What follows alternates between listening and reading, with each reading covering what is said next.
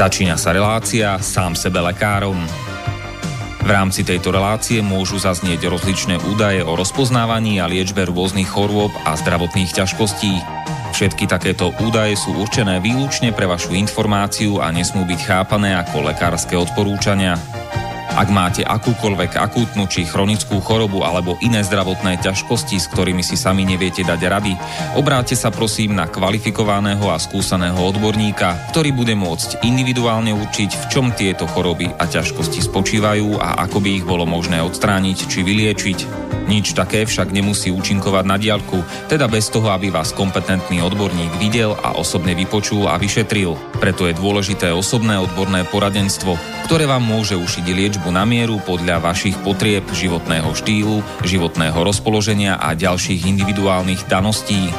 Nie je však v silách ani moderátora, ani hostí tejto relácie predvídať všetky okolnosti, ktoré by mohli konkrétne vo vašom prípade nastať a vyčerpávajúcim spôsobom ich v rámci relácie popísať. Zároveň moderátor a hostia tejto relácie nemajú nejakú kontrolu nad tým, či budú ich slová presne zapamätané, správne pochopené a bezchybne uplatnené. Zároveň vôbec netušia, kto všetko túto reláciu bude počúvať, a teda nemajú nejakú možnosť individuálne podľa potreby zasiahnuť a diagnostiku či liečbu vhodne upraviť. Zároveň sa lekárska veda prudko vyvíja a každý týždeň sú zverejňované nové a nové vedecké štúdie, z ktorých niektoré prinášajú úplne zásadné nové poznatky, rozširujúce ľudské poznanie alebo vyvracajúce doteraz prevládajúce domienky. Zároveň je človek tvorom omylným a aj napriek všetkej poctivej, úprimnej a svedomitej snahe o plnosť, pravdivosť a bezchybnosť poskytovaných informácií sa môže pomýliť. Preto to všetko nie je mysliteľné, aby moderátor či hostia relácie Sám sebe lekárom na Slobodnom vysielači niesli akúkoľvek hmotnú či nehmotnú zodpovednosť za prípadné škody, ktoré si poslucháči môžu privodiť neúplným zapamätaním, nesprávnym výkladom či nevhodným uplatnením vo svojom živote tých údajov, čo v tejto relácii odznejú. Z toho však vôbec nevyplýva, že by sme si za svojimi slovami nestáli, ale len to, že keď nemáme právo osobným zásahom ovplyvniť diagnostiku či liečbu daného jednotlivca, logicky nesmie byť od nás požadovaná osobná zodpovednosť za to, čo nemôžeme nejako ovplyvniť. Počúvate Slobodný vysielač. Pekné popoludne, milé poslucháčky, vážení poslucháči, vítajte v relácii Sám sebe lekárom číslo dvestodeväť. Ak počúvate naživo, tak vám všetkým, ktorí ste Romanovia alebo Romany alebo Rominy, prajeme všetko dobré k dnešným meninám na Slovensku teda. A do Česka vše dobré k svátku, všem svatoplukům. A moje meno je Marián Fillo a za hostovským mikrofónom tu máme magistra Petra Tuhárskeho po štyroch týždňoch opäť v tejto relácii, teda dvanásty krát. Pekné popoludne aj tebe, Peťo. Príjemné popoludne všetkým poslucháčom. No a my budeme pokračovať v téme z pred tých štyroch týždňov, a teda z dvadsiateho šiesteho prvého dvetisícdvadsať, a tou témou sú šokujúce priznania odborníkov Svetovej zdravotníckej organizácie, ktorá má teda skratku e, anglickú dvojité vé há o, teda e, World Health Organization, čo sa ale dá aj prečítať ako hú, teda že kto. Takže je to taká zaujímavá slovná hračka. My sme si minulý týždeň priblížili trochu, že o čom bolo stretnutie, o bezpečnosti, aj keď otázka je skôr, že či nie náhodou nebezpečnosti, očkovania, respektíve vakcín, ktoré sa odohralo druhého až tretieho decembra dvetisícdevätnásť v Ženeve to bolo? Myslím, či nie? To stretnutie to bolo v Ženeve? Áno, Ženeve. Hej, hej, dobre si spomínam, v Ženeve. No, bolo tam pár takých zaujímavých vecí, že istá pani z Indie, ktorej meno mi zase vypadlo. Swaminathan. Swaminathan, oh, dobre. Soumya Swaminathan. Soumya Swaminathan. Hlavná vedkyňa vé há o. Detská lekárka teda, nejaká popredná indická. Tak niečo iné tvrdila v upútavke a niečo úplne iné na samotnom stretnutí. Takže človek si môže položiť otázku, že kedy z tých dvoch razy klamala, ale minimálne v jednom áno. Tak, a mňa myslíš ešte tak... v tých robustných systémoch, ktoré sú pripravené zachytiť akýkoľvek nežiaducí účinok. Nielen pripravené, ale zachytávajú reálne už. Údajne. A na základe toho tvrdí, že vakcíny sú Veš, veľmi bezpečné a že dnešný, skoro všetko je len náhoda. Dnešný svet sociálnych sietí a podobne je plný virtuálnej reality, takže niekto si možno virtuálne myslí, že tu máme nejaké v skutočnosti neexistujúce systémy, ktoré zachytávajú prípadné bezpečnostné problémy s očkovaním. No, dobré. E, prípadne možno aj sú tie systémy, akurát nie je toho, čo by do nich niečo hlásil. No, dobre, ale máme tu takú aférku s koronavírusom takzvaným, alebo neviem, korunovaným vírusom, alebo korunovačným, alebo ak to mám nazvať, lebo však korona po latinské je koruna. Respektíve slovenská koruna je z latinčiny. Iba jedno písmenko sa zmenilo. A mňa by zaujímalo, že jak to ty vidíš, že čo, čo, čo toto tá hystéria, mne to príde teda akože déjà vu, pred desať rokov, prasacia chrípka verzia dva bodka nula. Ale zaujímavé ma tvoj názor, aspoň stručne. Trošku si zakonšpirujem. Ehm... Uh... Tá hystéria tu bola aj v dvetisícpäť ohľadne vtedy vtáčej chrípky e, a potom dvetisícdeväť desať tzv. Prasacej. E, vlastne tá vtáča bola tiež z Číny. há päť en jeden však. No, to bola tiež z Číny v podstate. Strašná hystéria, zomrelo koľko? Nejakých šesťdesiat ľudí, či koľko zomrelo? Bežne na chrípku ročne, údajne teda podľa štatistík zomierajú sto tisíce ľudí, no ale toto bolo hrozné, päťdesiat. Toto bola, to, to, toto bola prvá vec, ktorá udrela do očí aj mne, že e, to je Čína, áno, jeden celá tri miliardy obyvateľov. No, skoro jeden celá štyri, no. Hm. E, tá hystéria sa začala e, tvoriť, keď zomrelo asi sedem ľudí na, na koronavírus. Údajne na koronavírus. Nevieme, aké boli ich sprievodné zdravotné ťažkosti. Možno niekto bol pred infarktom a neprežil infekciu. K tomu sa my cez bežné médiá nedostaneme k týmto informáciám. Treba si uvedomiť, že aj tie úmrtia na chr- údajnú chrípku znamenajú, že niekto zomrel a e, ak sa u ňoho našiel chrípkový vírus, tak zomrel na chrípku. Ale to, že popri tom e, trpel nejakým ťažkým ochorením, alebo že ten chrípkový vírus bol iba nejakým štartérom toho, že oslabený organizmus potom podľahol bakteriálnemu zápalu pľúc. To je, to je typická komplikácia chrípky, sekundárna bakteriálna infekcia, ale to, to nakoniec v tých štatistikách všetko spadá do tej kolónky, že zomreli na chrípku. No, to je jedna vec, a mohli zomrieť aj na a, úplne iný vírus alebo úplne inú baktériu, proti ktorým nie je očkovanie, ale politicky sa hodí vykázať to ako umrtie na chrípku. Zdravotnícko-politicky. Um, áno, ale aj keď ja poukazujem na to, že aj v prípadoch, keď hovoríme o preukázaní chrípkového áno. vírusu, Uh, tak čo, čo aj... mimochodom mala, malý zlomok toho vykazovaného počtu iba. Áno. Lebo je tu obrovská skupina tzv. Chrípke podobných ochorení a tých je približne päťdesiat až možno osemdesiat krát viacej než samotnej chrípky, lebo chrípka v skutočnosti je len ochorenie spôsobené chrípkovým vírusom, ale tých ochorení, ktoré sa veľmi na to podobajú, ktoré sú tiež sprevádzané teplotou, malatnosťou, bolesťou hlavy, prípadne nejakým kašlom, e, tak tých ochorení podstatne viacej, spôsobuje ich celá plejáda rôznych vírusov, proti ktorým vakcíny neexistujú. A samozrejme baktérií ešte k tomu. E, tak to všetko sa súhrne nazýva chrípke podobné ochorenia. A aj v tých najbúrlivejších chrípkových sezónach e, len približne jedna desatina týchto ochorení je skutočne spôsobená chrípkovým vírusom.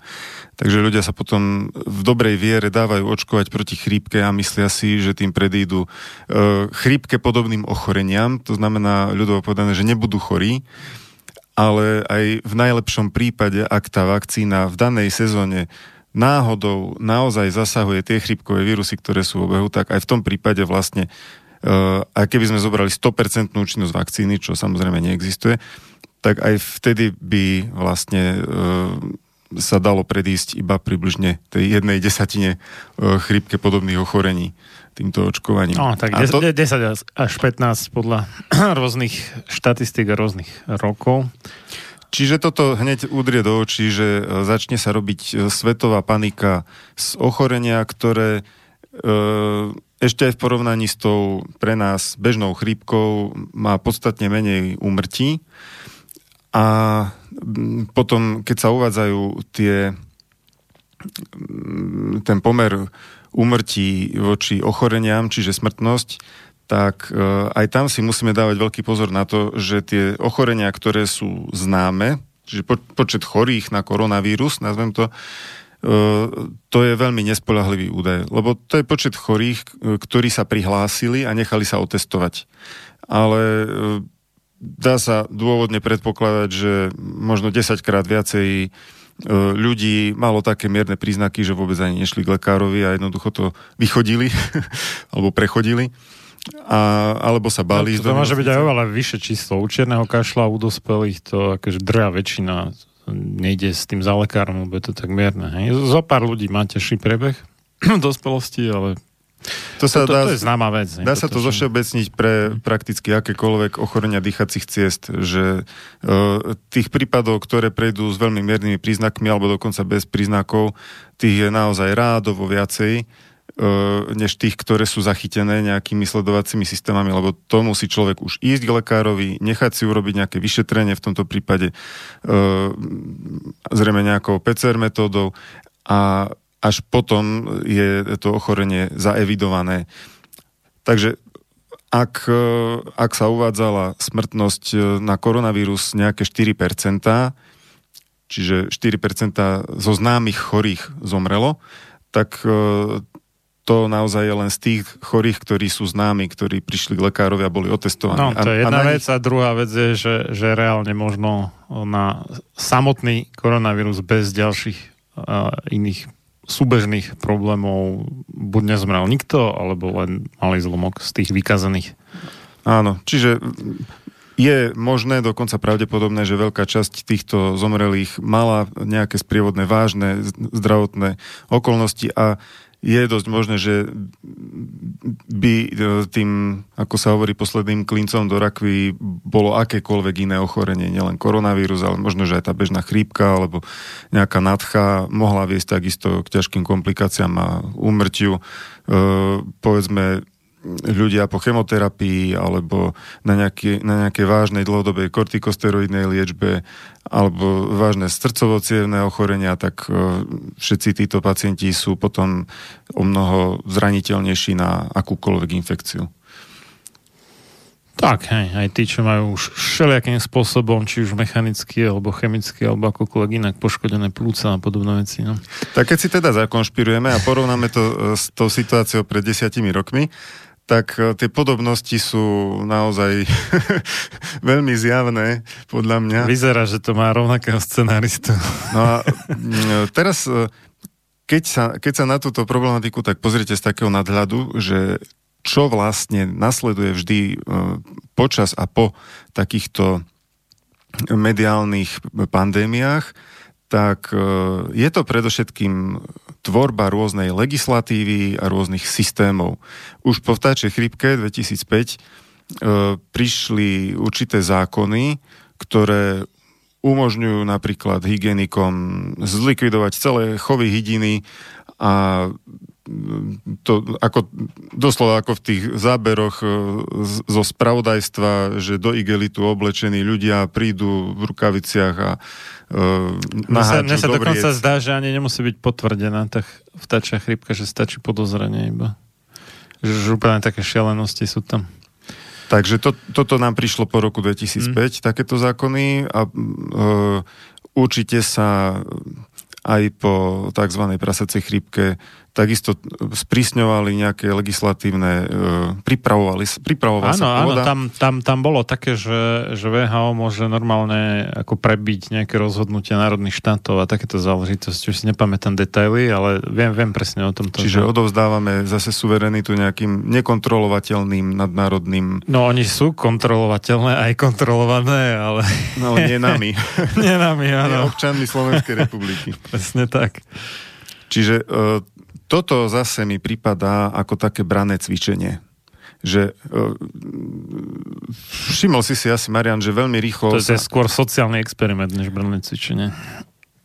No, ale... Lebo sociálno-inžinierský experiment. Keď si tak... predstavíš tie riadiace štruktúry a, no. a, a tú legislatívu, pripravenú tie mechanizmy, uh, všetky tie procesy, ktoré sa spúšťajú na úrovni štátov, na úrovni hygienických staníc, Uh, vyjde nejaká, nejaký vestník, kde sa oznámi opatrenia a všetci už podľa toho idú, hej, v zmysle nejakých smerníc alebo vyhlášky. A nikto nesmie nič spochybňovať, inak ste vrahom nenarodených, ale teda narodených, čerstvo narodených detí alebo všetkých tých, ja neviem, chronických chorých, ktorí sú náchylnejší a ak sa nedáte očkovať, tiež ste vrah a všetko možné. Ako... A teraz uh, mi to pripadá, že to, čo sa vybudovalo na základe tej mediálnej bubliny o prasacej chrípke, tá legislatíva, tie pripravené opatrenia a všetky tieto okolnosti, tak to teraz sa vlastne zase otestovalo na tom koronavíruse, že či sú všetky mechanizmy na svojich miestach, či sú správne naladené,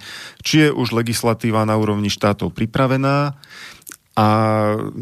Mám taký dojem, že už sa ide ďalej, lebo som si všimol, že v, v Číne, Čína to je taký orwellovský štát, to je také pokusné laboratórium, kde sa všetky, všetky totalitné prvky ako keby museli odskúšať. Mi to tak navonok pripadá, lebo už tam majú vlastne totálne sledovanie obyvateľstva, vyhodnocovanie obyvateľov, kádrovanie. Majú také, policajti majú také chytré okuliare, akože Google Glasses, alebo niečo na ten štýl teda, a že e, sú napojené na nejaký centrálny systém rozpoznávania tvári a keď vidí policajt cez tie okuliare niekoho zločinca, hneď to tam zasvietí a že á, ho môže zabásnuť, alebo hľadanú osobu a tak. No to je jedna vec. To, to, to, to sú také technologické vychytávky, že to ani v ú es á ešte nemajú.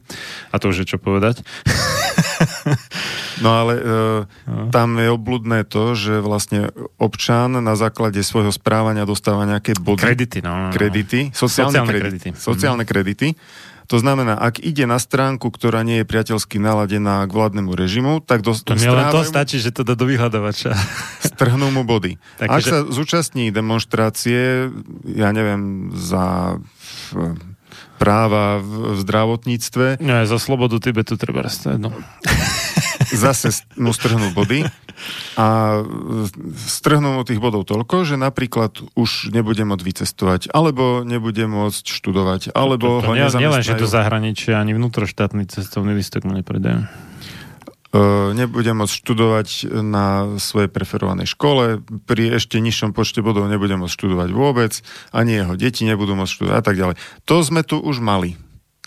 Ale nebolo to také sofistikované. No, technológia nebola taká pokročila. Mali sme kádrový posudok uh, kedysi však a stávalo sa, že ľudia, ktorí boli nepohodlní socialistickému režimu, tak ich deti nemohli študovať. A Čína toto vymakala do naozaj dystopickej roviny na úrovni zlých alebo, alebo temných sci-fi filmov a ide sa ďalej. A teraz v súvislosti s tým koronavírusom už otestovala opatrenia typu, že karanténa, že celé mesto odrezali od sveta. O, to som nezachytil, zaujímavé. To je nejaké také miliónové aspoň? Zdá sa mi, že pár sto tisíc málo obyvateľov. Čiže takú Bratislavu zase. No. O. Ale tak čo je pre Čínu nejakých no, pár tak sto jasné, hej, ale akože pre nás. Ono to... Dobre, no tak si tam žijú v tom meste, nie? Ale, ale to nie je žiadna sranda, tá, takéto, takéto, že izolácia. Nemôžete nikam ísť, zostávate v meste, v ktorom môžu vyhlásiť aj výnimočný stav, takže pekne musíte sedieť doma. Zásobovanie je hrubo obmedzené na nejaké nutné potraviny, ani tých nemusí byť vždy dostatok. Lístkový príde- systém. List- lístkový prídelový systém. V podstate tak, taká malá vojna. A to kvôli nejakému koronavírusu, ktorý má obetí možno stokrát menej ako bežná chrípka. Nie, to je vlastne virtuálna pandémia, že aj tá prasacia chrípka bola. On sa akože síce ten chrípkový vírus asi rozšíril, však ako dobre. Otázka je, že či sa tomu nedopomohlo, ale aj keby nie, aj tak reálne narobil asi, myslím, že to bolo že zhruba trikrát menej škody než priemerný chrípkový vírus. Áno, čiže bola sezóne. To umelo vyvolaná panika tak. A predali sa stovky miliónov vakcín. A, toto, a st- toto je podstatné, áno. Staré zásoby Tamiflu sa prenálepkovali, lebo už boli po expirácii, tak ak si dobre pamätám, tak... Stria... A tá, Tamiflu je vraj akože chemikália, alebo tá účinná látka v Tamiflu, chemikália, ktorá je údajne extrahovaná z nejakej čínskej bylinky, zaujímavé, ktorá sa používa v č- tradičnej čínskej medicíne, tak, ale tým, tým, že to je vyťahnuté z toho a nie sú tam tie ďalšie látky, tak no, je to také sporné, no. No takže, ak si dobre pamätám, tak pôvodne mala byť expirácia tri a pol roka a keď prišla táto prasacia chrípka, tak prenálepkovali, že až sedem. Ako príprava na ťažkú zdravotnú krízu. Hej. Ehm, takže ešte jedna pozoruhodnosť bola v tej Číne.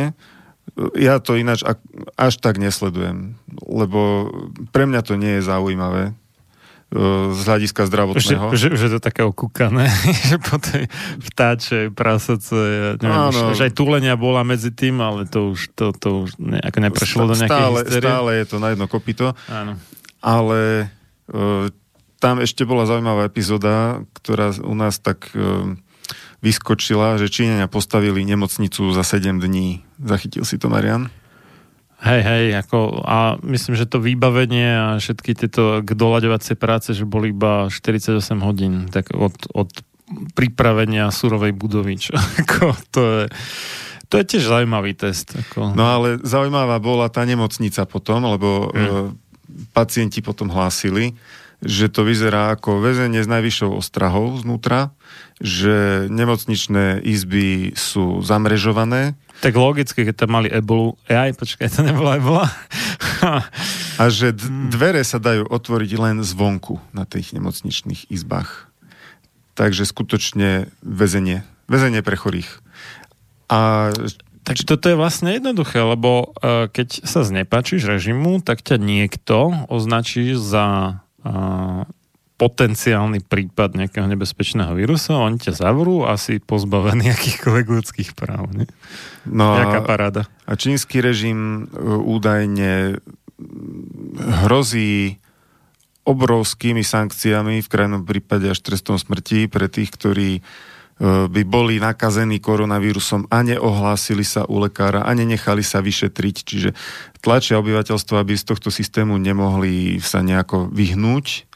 Uh, no ale jak to zistíš, lebo však keď to má také viac menej bežné nešpecifické príznaky, tak to potom nech máš akúkoľvek chrípku alebo... Tak musíš ísť povinne k lekárovi, lebo ti hrozí niekoľko rokov väzenia. Áno.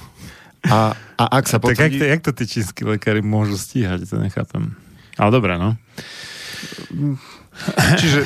Čiže, aby som to zhrnul, brané cvičenie, kde sa preverili globálne mechanizmy na obmedzovanie osobnej slobody a mm. riadenie, riadenie štátov v oblasti zdravotníctva. To je, to je môj taký konšpiratívny náhľad na túto uh, celú kauzu. A ešte jedno doplním. Také koluje po internete a neviem, čo je na tom pravdy, ale minimálne to stojí za zamyslenie. Taká konšpiračná teória, že vraj možno dokonca ani to nie je nejakým vírusom, ale že vraj tie príznaky sú um, spôsobené elektromagnetickým žiarením uh, z testovania päť G sieti. Aha, hm. takže zapneme niekde vysielačku a potom ľudí môžeme zavrieť do nemoc... väzenia, ako to nazveme? Nie, tam sa možno to spojili... To už je divoká konšpirácia. Toto. Spojili dve veci, že, že jednak teda si chceli otestovať, že ako im fungujú tie systémy na manipuláciu spoločnosti za účelom obmedzovania ľudských práv, kedy sa to komu hodí. A zároveň teda popri tom otestovali nežiaduce účinky nejakého prežhaveného päť G, no neviem. Ťažko povedať. No a samozrejme otázka dňa, že je už vakcína? No ešte nie je, ale o rok a pol už bude. Takže je tu stále otvorená no. možnosť pokračovania, že o rok a pol, keď už tá vakcína bude, tak vypukne zase epidémia koronavírusu a to už bude naostro aj s očkovaním. Čo ty na to?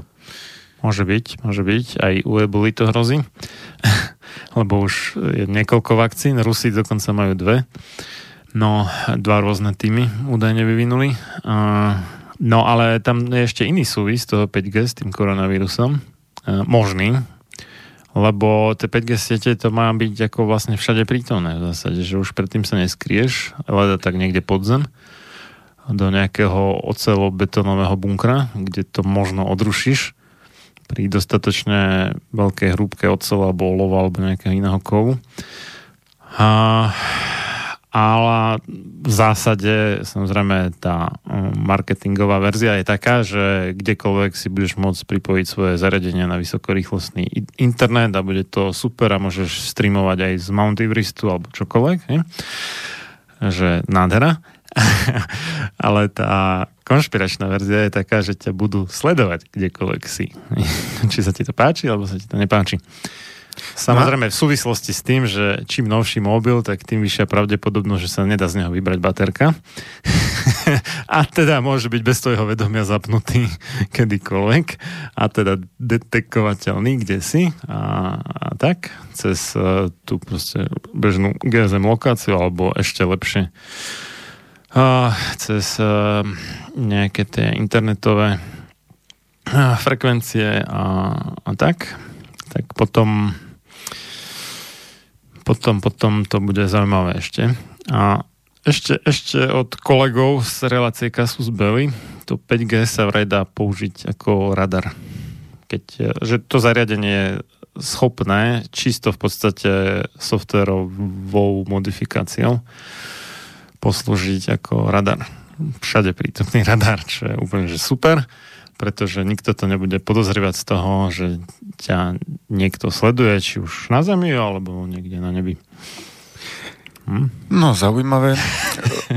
Ja mám ešte ku koronavírusu a Číne. To, to, to, to, je ešte, to je ešte úplne vymakaná verzia toho Orwella, lebo tam ten Winston s tou svojou frajerkou vyšiel niekde do lesíka, kde sú veľmi tenké stromy, také, že sa tam nezmestí mikrofón. A jedno dnes už mikrofón zmestíš hoci kde, ale a, aj keby si ho nezmestil, tak ťa budú proste zhora sledovať. Vieš? Takže to, to že Orwell by bledol závisťou normálne. Alebo teda Orwell.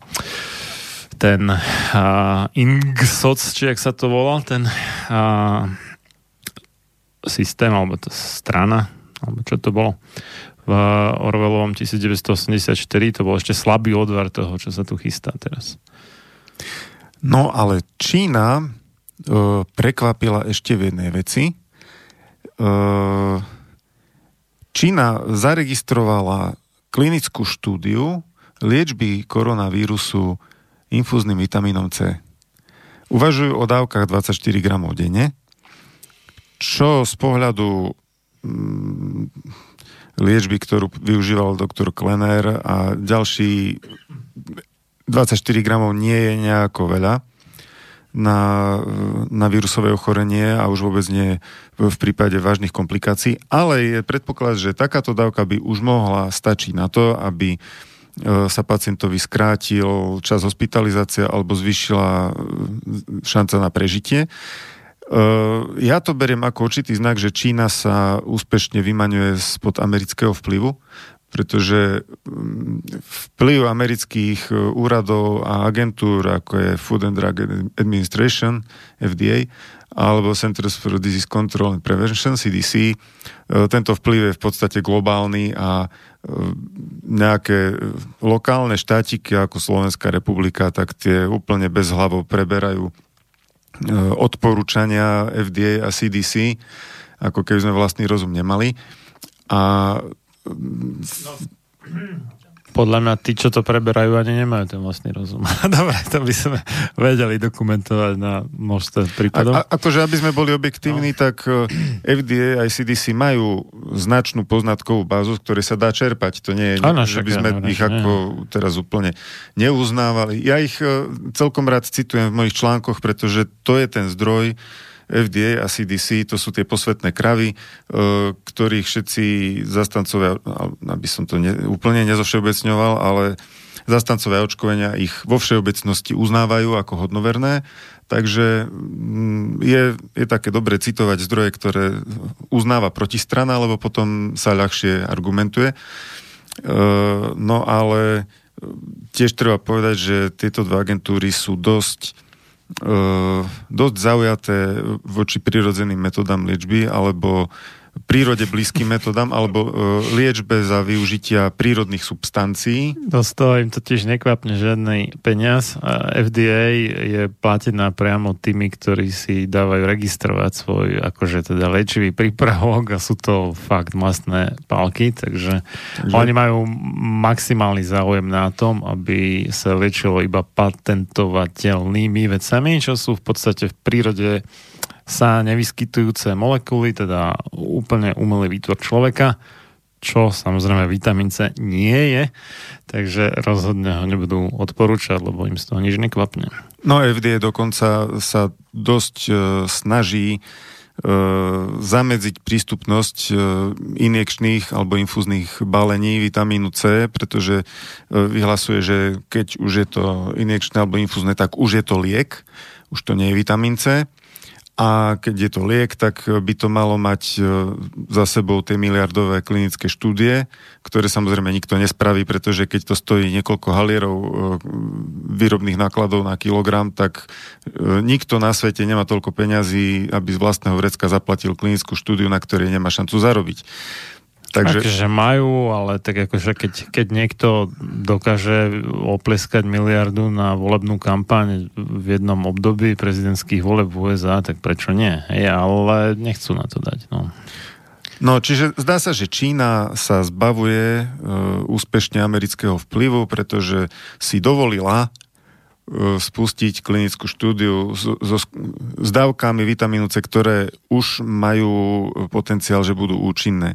Lebo ono bolo niekoľko štúdií s vitamínom C, napríklad pri liečbe osýpok, kde boli ale použité absolútne nekompetentné dávky dvesto miligramov denne, čo je na hranici v podstate hlbokého deficitu pri ochorení, takáto dávka.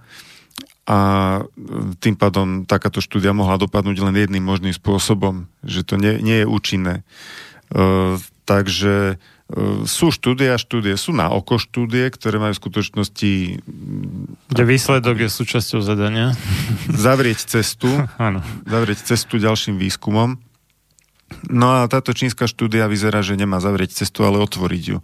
A, e... no, otázka je, že či to potom nebude rovnako ako teda v ú es á, hej, že injekčný prípravok, tak že či to nebude dostupné potom iba vysokým stranickým funkcionárom, alebo tak, alebo tým bohatým, hej, a bežný ľud, napriek tomu, že to je lacné v zásade, sa k tomu nedostane, alebo nemá kredity, alebo čo?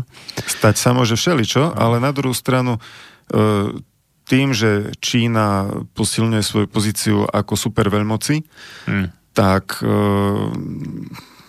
ak trochu rozmýšľajú čínsky vrchní predstavitelia, a ja som presvedčený, že áno, e, tak... No, oči, očividne viacej než európsky alebo americký, to je bez debaty. Sa pravdepodobne chystajú aj na možnosti nejakých cieľených zavlečení, nejakých ochorení od konkurujúcich superveľmocí. Určite. E, a, a, hmm. Takže...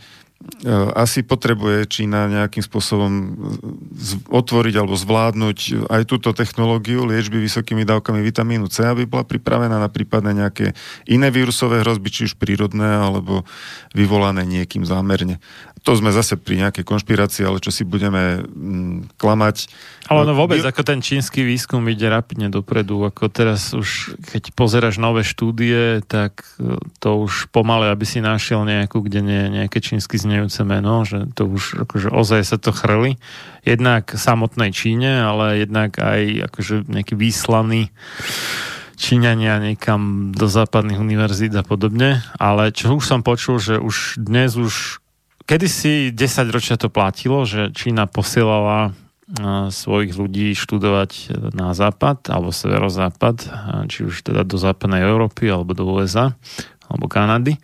Ale teraz, že... že aj už, do Ruska. Alebo aj do Ruska.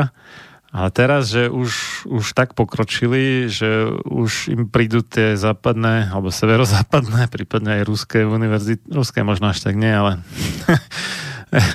západoeurópske, prípadne aj naše a, a severoamerické už tak trápne, že už sa tam pomaly nemajú čo naučiť a že tie čínske už sú lepšie. Tak keď tak usilovne upadá školstvo našej no, za, samo, západnej, sa, samo sebou nie. Západnej civilizácie. Tak... Liberálni fašisti k tomu dopomáhajú akože obrovskou mierou, lebo dôležitejšia je slnečkárska ideológia, než veda a pravda, takže a sú tam čo nejaké kvóty, aby tam a tam bolo toľko a toľko žien, alebo toľko a toľko el gé bé té í, alebo inej rasy, alebo neviem čo. E, takže už nie je dôležitá kvalita vedomostí, schopností, ale po politické, ideologické kritéria sú rozhodujúce. Toto veľmi kritizoval Jordan B.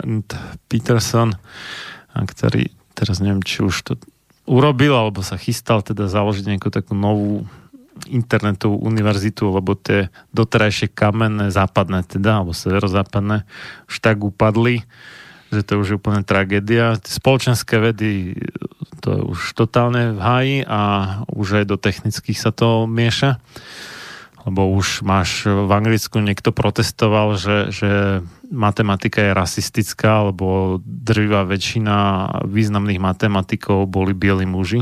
Rasistická a sexistická, tak. Tako môžu za to tí bieli muži, že to... Áno, to, že to, oni boli najlepší v matematike, tak to je proste zle. Sem tam nejaký int tam bol, myslím, ale inak, inak je to proste rasistické, ne? A, a, tak, a myslíš si, že keby nejaký Ind vymyslel nejakú prevratnú matematickú teóriu, tak že oni by ho rasisticky zastavili? Alebo... Ja ten Ind bol tiež asi ako Ariec, ako z tých bielých, myslím. A to je jedno, aj keby nebol. Hej, ale... Myslíš, že by nemohol publikovať svoju teóriu, alebo že by bol takýto problém rasistický? Ja... Neviem, možno som naivný, ale ja si nemyslím, že... Matem- konkrétne v matematike nie. V prírodných, teda v spoločenských vedách, áno. Ale v matematike si myslím, že nie. No, a tak, takže... Takže takto, takto to chodí a Číňania kašľú na politickú korektnosť, tam im ide úplne tvrdo o efektivitu, o výsledky a inak sú v zásade bezohľadní aj k ľudským právam, aj k čomkoľvek inému. Kto si povedal, že, to, že Čína nie je zďaleka už dávno komunistický e, systém alebo režim, ale mm. je to krajne kapitalistický so socialistickými prvkami, e, socialistický v zmysle riadenia spoločnosti, nie ako sociálne silný, ale socialistický. To znamená, ale on, on v tom že štát nie je, rozhoduje o všetkom možnom. V tom nie je až taký veľký rozdiel v skutočnosti, pretože myslím, že to bol Lenin, kto povedal, že socializmus je v podstate kapitalizmus, kde je len jeden kapitalista, a to je štát. No, a... no to áno, ako štruktúra vlastníctva v Číne je taká, že väčšinu e, výrobných prostriedkov a peňažných e, inštitúcií nakoniec vlastní štát. Aj pri najmäšom cez nejaké požičky v bankách štátnych a tak ďalej. Že, že on to ako kvázi je niekoho, ale ten má proste akcie tej firmy štátne banky. Nejaké čínske centrálne banky. Aj, aj, aj. Dobre, tak to sme sa rozkecali na ovo, dáme si prestávku a potom teda dúfam, že stihneme zvýšok tej, toho stretnutia Svetovej zdravotníckej organizácie. No zahyň, studom večným zahyň podlá duša, čo o slobodu dobrý ľud môj mi pokúša. Lež večná meno toho nech ovenčí sláva, kto seba v obeť svetu za svoj národ dáva. A ty morho, hoj morho, detvo môjho rodu, kto kradmou rukou siahne na tvoju slobodu. A čo i tam dušu dáš v tom boji divokom, mor ty len a voľ nebyť, ako byť otrokom. Samo Chalúbka. Počúvate Slobodný vysielač.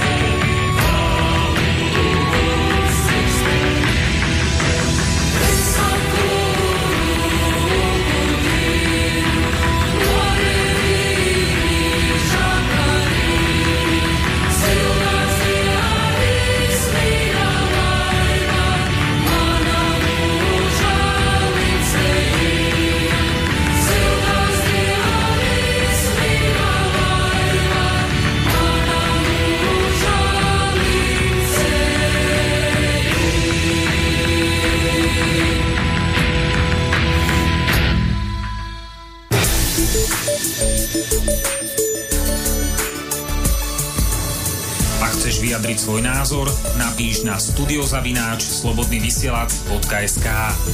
Slobodný vysielač, váš rodinný spoločník.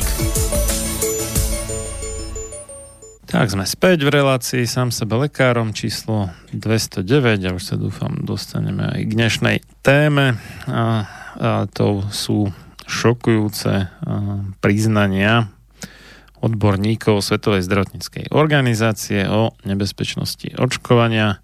Druhá časť z Banskobystrického štúdia Slobodného vysielača od mixu Marián Fillo a za hosťovským mikrofónom Peter Tuhársky. My sme sa ešte cez prestávku bavili o tom, že v Mníchove, alebo teda po nemecky München, teda hlavnom meste Spolkovej republiky Bavorsko v Nemecku, bude o presne štyri týždne bez pár hodín demonštrácia za slobodné rozhodovanie o očkovaní, keďže už o týždeň vstúpi do platnosti už prezidentom podpísaný zákon o povinnom očkovaní proti osýpkam v Nemecku po dlhých desaťročiach úplne slobodného očkovania. Inak povedané, mm, nacistické praktiky sa do Nemecka vrátili a vrátili ich tam tí, ktorí údajne tvrdo bojujú proti nacizmu a fašizmu a neviem čomu, akému izmu ešte a údajne pravicovým extrémizmom a podobne, ale oni sami sú nositeľmi vo svojej podstate tých nacistických praktík. Hosťom, hosťami teda budú hlavnými rečníkmi Robert Fitzgerald Kennedy junior, veľký to bojovník za ľudské práva v zdravotníctve a ochranu zdravia pred všelijakými intoxikáciami, či už ortuťou alebo všeličím iným. Jednak ako skrz znečisťovanie životného prostredia, ale aj teda skrz vakcíny. Potom Vera Šarav, ktorá prežila holokaust, židovka, ktorá je predsedničkou Uh, to je á há er pé, to je nejaký Alliance for Human Research, uh, pú, teraz neviem čo, je to taká americká organizácia um, uh, Protection, asi tuším, je to pečko, uh, ktorá uh, sa snaží o nejaké udržanie miznúcej slobody vo uh, výskume vedeckom. No a dodatočne ešte bol oznámený ako významný hosť Del Bigtree, ktorý je producentom filmu Vaxxed, alebo Zaočkovaný, s podtitulom Od zatlkania ku katastrofe, ktorý teda nájdete na internete aj so slovenskými a českými titulkami, a v ktorom je reč o vedeckom podvode ohľadne jednej štúdie, ktorá vraj preukázala, že očkovanie em em er vakcínou, teda proti osýpkam, príušnicam a ružinke, teda tou, proti, teda tou, tou, ktorá má byť povinná v Nemecku od prvého marca, teda už o týždeň, tak vraj teda podľa tej št- výsledkov tej štúdie e, nenašli súvis e, so vznikom autizmu, čiže ako teda nepodporuje vznik autizmu. V skutočnosti ale našli, ale e, ututlali to, zamietli pod koberec nežiaduce výsledky a po rokoch jeden z účastníkov tohto výskumu to tak nejak v rámci žiadosti o e, sprístupnenie informácií, to je, čo to ef o í á, teda Freedom of Information Act, čiže zákon o slobodnom prístupe k informáciám, vyzvonil. No a takto vznikol teda ten film, takže producent tohto filmu Del Bigtree, ktorý je tiež známy svojou reláciou High Wire, kde sa dozviete v angličtine samozrejme, občas niečo je aj otitulkované, Veľmi zaujímavé údaje aj o očkovaní a všeličom inom, čo sa týka zdravia. Tak títo traja významní hostia a potom všelikto iný ešte tam bude z prevažne teda z Nemecka, ale aj ostatných európskych krajín. Má to byť nielen nemecká demonštrácia, ale celoeurópska. A to v rámci tej upútavky, ktorú nájdete, ono to je teda myslím dvadsiateho sobota dvadsiateho prvého tretieho teda marca alebo brezna brezna dvetisícdvadsať Mníchov, myslím, že teda nie, či desať tridsať, či jedenásť tridsať to začína. Tak v rámci tej upútavky je jedna sl- slečna, či pani, asi pani, tam a, to dáva do toho kontextu, že a, ten natlak na a, zavádzanie nových a nových povinností očkovania je celosvetový, že to začalo alebo vypuklo v Taliansku, kde brutálne sprísnili očkovacie zákony. Kedy dvetisícšestnásť, myslím, to bolo. A potom vo Francúzsku dva roky neskôr, teraz v Nemecku. A vlastne nikto nezostane ušetrený, ak si niekto myslí, že to u nás, povedzme, pritvrdia, tak utečiem a presťahujem sa niekam inám a tam to bude v pohode, tak zabudnite na to. Všade je ten nátlak. Akurát niektoré krajiny vzdorujú, alebo ľudia tých krajín vzdorujú silnejšie a dlhšie a tak, ale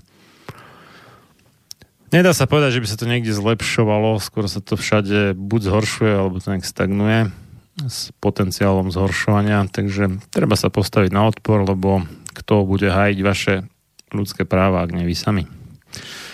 Dobre, poďme k téme, Peťo. Súhlasím s Marianom.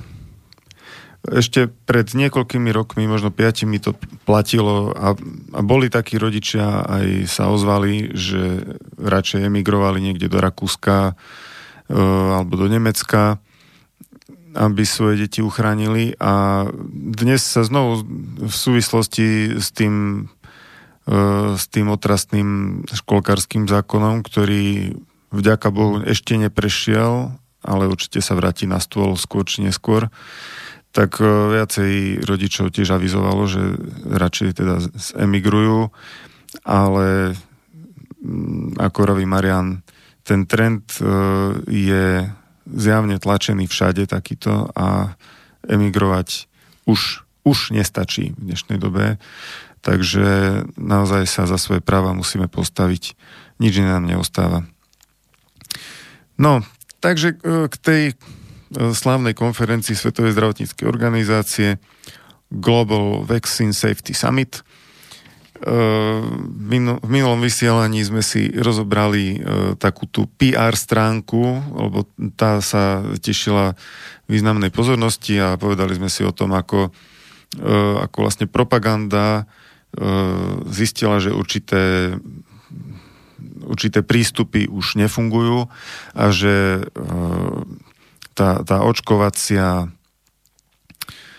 strana, e, alebo ako nazveme, e, provakcinátorov, e, že stráca dôveru verejnosti a už dokonca aj odbornej verejnosti, že jednoduché heslá o tom, ako očkovanie je bezpečné a ako chráni, e, čoraz slabšie zaberajú a už aj tá verejnosť, aj tí lekári žiadajú nejaké dôkazy, nejaké štúdie, nejaký vedecký prístup, aby si to vedeli sami overiť a vyhodnotiť, že tie vakcíny sú naozaj také bezpečné, ako sa tvrdí v tých letáčikoch, v čakárniach a v nejakých tých cielených brožúrkach a rôznych ďalších mediálnych a propagačných vstupoch. Takže snahou je, aby, aby sa vrátila ver- dôvera verejnosti, ale tá ďalšia časť konferencie, z ktorej mali možno vzísť práve nejaké údaje alebo nejaké nasmerovanie, ako tú dôveru verejnosti pozbudiť a aké, aké dôkazy predložiť na podporu očkovania, tak myslím si, že človek, ktorý to počúval s porozumením, tak pochopil, že naozaj nie je žiadny prehnaný dôvod pre dôveru v tieto systémy vyhodnocovania bezpečnosti očkovania. Laik, ktorý sa nezaoberá témou očkovania, by mohol predpokladať a celkom oprávnene by mal predpokladať, že problematika bezpečnosti vakcín je už minimálne päťdesiat rokov stabilizovaná na vedecky vysokej úrovni a že všetky nežiaduce účinky sa hlásia a že sa na ne na, na prakticky všetky až na drobné výnimky príde. Uh, to, by, to by sme predpokladali. Už v klinických sme, skúškach. Keby sme si mysleli, že vývoj alebo evolúcia ľuďmi riadená teda v oblasti vakcín plus minus kopíruje vývoj napríklad v oblasti aut, kde máme všelijaké nové systémy bezpečnosti, airbagy, á bé es a neviem čo všetko, už ani tie skratky nepoznám, neviem vymenovať, ale všeličo tam je naozaj, čo má zabrániť zbytočným úmrtiam a nejakým trvalým poškodeniam zdravia pri autonehodách, také tie parkovacie systémy a upozorňovanie, keď ste príliš blízko nejakému inému autu a všeličo. Dokonca autonómne vozidla alebo nejaký autopilot už pomaly bude. A nielen v lietadle, ale už aj v aute. No, ale čuduj sa svete, nie je to tak. O tom je také pekné, krátke video od uh, takého, no, nazvime to zdravotného aktivistu, zdravotno-výživového aktivistu amerického Mikea Adamsa, ktorý je aj so slovenskými titulkami. Volá sa to, kto by to bol povedal, Vakcíny versus auta. A vrelo odporúčam si to pozrieť, to je len pár minút a nájdete tam vysvetlenie, že ako to v skutočnosti nefunguje, hoci by to malo fungovať, tak no môžeš pokračovať.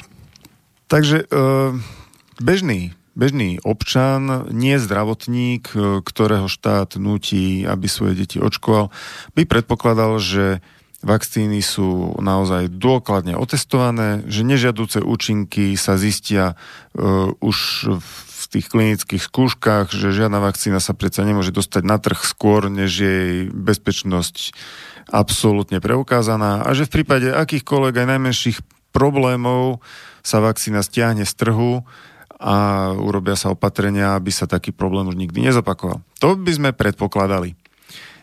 A čím viac sa problematikou začnete zaoberať, tým viac zistíte, akí ste boli naivní, ak ste si toto mysleli. Uh, takže uh, verím tomu, že títo, títo vedci, títo, títo špičkové autority, ktorých dala dohromady Svetová zdravotnícka organizácia na konferencii, vás presvedčia o tom, ako sa veci majú. A podotýkam, že to sú ľudia, ktorí sú všetkými, všetkými piatimi za očkovanie. Nie sú tam žiadni aktivisti, pochybovači. Svetová zdravotnícka organizácia rieši, ako očkovať. Nie to, že či vôbec a podobne. Ona má svoju agendu vytýčenú a a skutočne razí cestu, že očkovanie je bezpečné a účinné a, a očkovať sa má. Takže zaujímavá diskusia na tejto konferencii začala potom, ako doktor Bruce Gellin uh, povedal vo svojom príspevku, že ako rozmýšľam o, citujem, ako rozmýšľam o signále a šume, uh, poznámka, že toto hovorí o štatistickom signále a šume. To znamená, že z nejakej štatistickej vzorky ako dobre vidno nejaký, nejaký jav. Takže pokračujem. A pokúšam sa rozmýšľať o nežiaducich udalostiach po očkovaní, ktoré sa nepredpokladali. Dnes sme počuli o vyladených systémoch pre Guillain-Barré, ktoré teraz hľadajú narkolepsiu. Možno by sme mali rozmýšľať o á ef í, či nežiaducich udalostiach, rovnakým spôsobom, akým rozmýšľame o chorobe X. A možno by sme to mali nakryť na váš Blueprint dva bodka nula pre budúcnosť a rozmýšľať, ako to X bude vyzerať a systémy by mali byť na to pripravené, na vec, ktorú nehľadáme. Prišlo mi, že toto by mohol byť nový koncept pre spôsob, akým rozmýšľame o týchto veciach.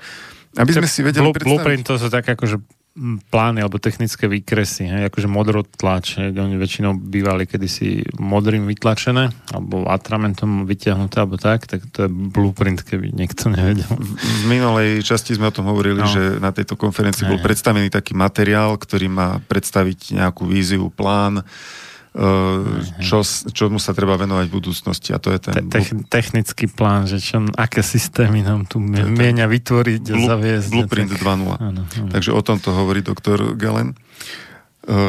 A pokračujem v citácii, že aby sme si vedeli predstaviť systém, ktorý by mohol detegovať to, čo sme nečakali.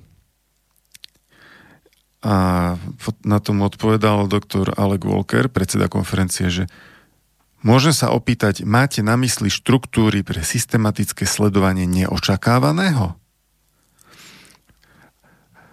Takže ten príspevok doktora Brucea Gellina vzbudil veľkú pozornosť. O čom to hovorí? Vysvetlíme si, o čom vlastne hovoril. Guillain-Barré syndrom je známy nežiaducí účinok očkovania, údajne veľmi zriedkavý, uvádza sa vo frekvencii jeden ku sto tisíc, ale to neznamená, že naozaj sa tak často aj vyskytuje. Máme svoje dôvody myslieť si, že sa vyskytuje podstatne častejšie, ale každopádne je to známy nežiaducí účinok, neurologický, ktorý sprevádza trpnutie, možno až ochrnutie. A... No to jedna zo sto tisíc bolo tie prípady, kedy to niekto dal do súvislosti s očkovaním. A kopec je takých, kde to nikto nedá do súvislosti s očkovaním, lebo ho to buď nenapadne, alebo sa to vyskytne s nejakým časovým odstupom od toho očkovania a preto to nikoho Niekoľko nenapadne. Týždňov. No napríklad. Takže toto je známy nežiaducí účinok a podarilo sa predrečníkom e, doktora Gellina naladiť systém, štat, štatistický systém nad sledovacím systémom tak, aby nehľadal v tých hlásených nežiaducich účinkoch prípady Guillain-Barré syndromu, ale narkolepsie. Narkolepsia je ďalší nežiaducí účinok, ktorý sa spájal práve s uvedenou vakcínou proti prasacej chrípke. A je to ťažké neurologické poškodenie, keď človek upadá do spánku niekoľkokrát denne v úplne nečakaných chvíľach, takže vlastne mu to znemožňuje plnohodnotný život. A takýchto prípadov sa vyskytlo hlavne v škandinávskych krajinách niekoľko, sa mi vidí, že až stoviek. A niekoľko desiatok bolo aj odškodnených. Marian, máš k tomu nejaký bližší údaj?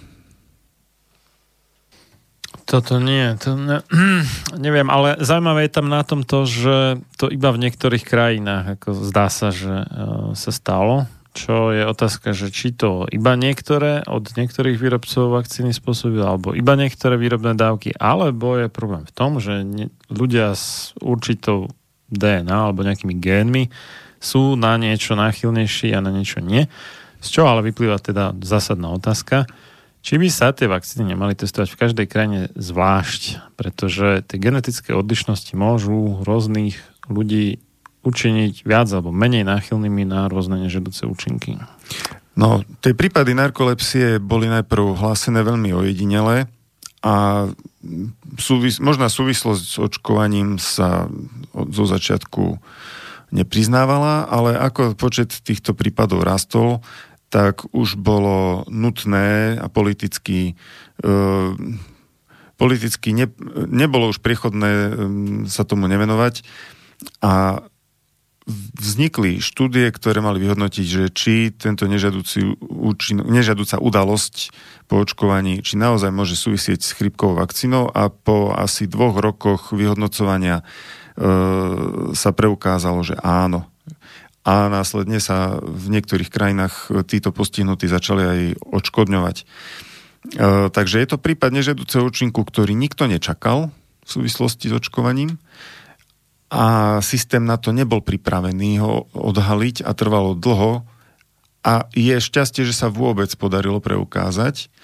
A zjavne na toto poslúžili nejaké štatistické modely a metódy, ktoré boli pripravené na, na vyhodnocovanie Guillain-Barré syndromu, toho staršieho, ktorý bol odhalený už niekedy v sedemdesiatych rokoch, možno aj skôr. E,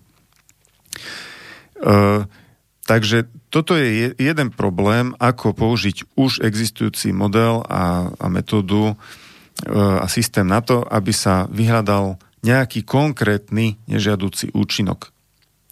Konkrétny Guillain-Barré syndrom alebo konkrétne narkolepsia.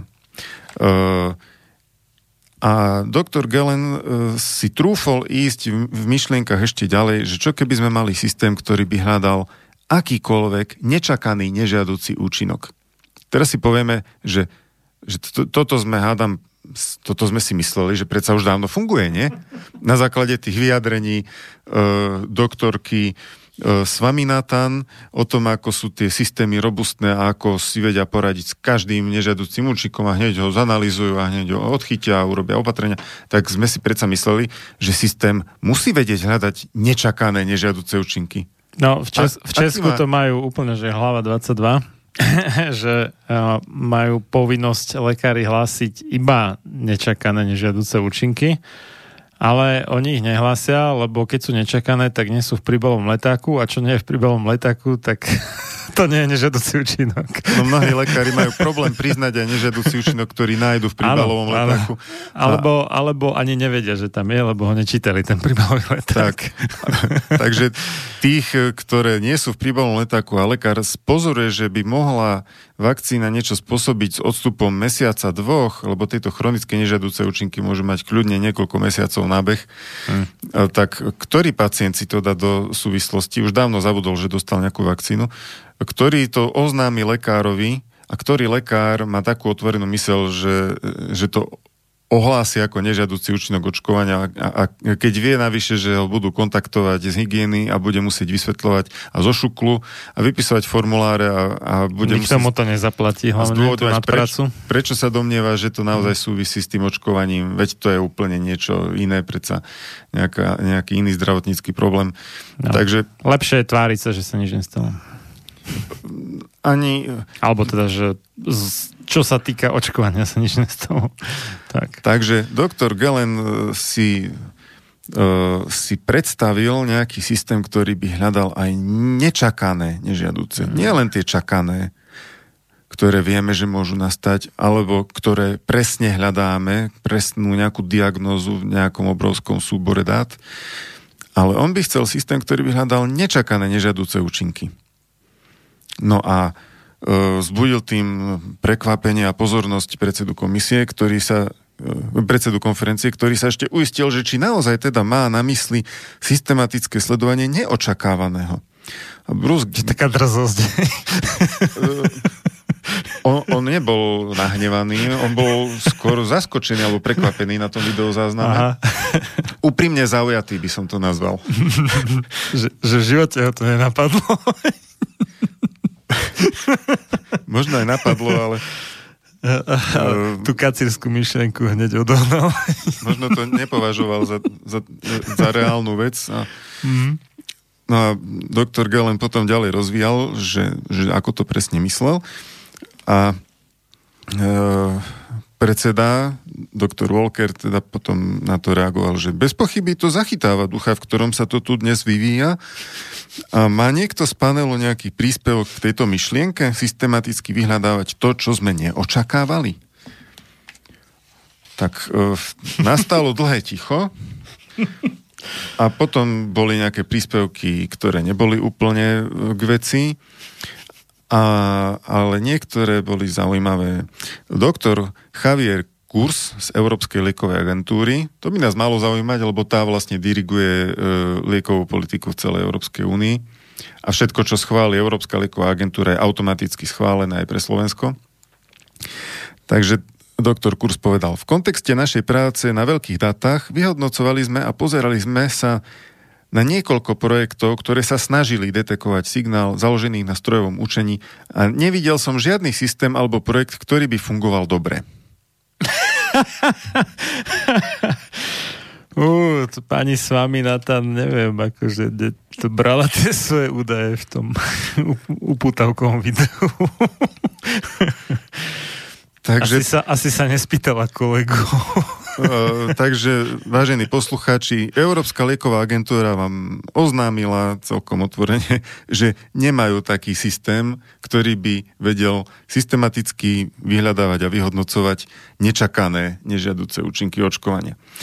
Uh, Doktor Walker potom, predseda, v jednom svojom príspevku povedal, že myslím, že možno bezpečne povedať, že naše skúsenosti za niekoľko dekád inžinierských prístupov k analýze dát boli, že človekom vytvorené alebo nevytvorené, či už medicínsky kvalifikované alebo aspoň medicínsky citlivé, jednotne viedli k nedostatočným riešeniam. Takže aj predseda panelu Svetovej zdravotníckej organizácie pripustil, že má skúsenosti s takýmito systémami, že už takéto veci videl. Takéto sa tam pokus... toľko konšpirátorov nabral. ale, ale ani jeden systém nefungoval dobre. Uh. Uh, potom sa ozval doktor Frank... To by normálne bolo zaujímavé... Mm. toto akože, keby niekto, niekomu sa podarilo konfrontovať s týmto Tomáša Ondrigu, Maroša Rudnaja a ďalšie tie slovenské esá z takzvaných lovcov konš... nie, lovcov šarlatánov. A že, že čo mi na to povedali, lebo tak, však im sa musel zrútiť svet, ako keby sa teda oboznámili s tým, čo možno sa nie, neviem. No, Čiže ty, ty máš priamo skúsenosť, ja som iba počúval vtedy tú reláciu s Tomášom.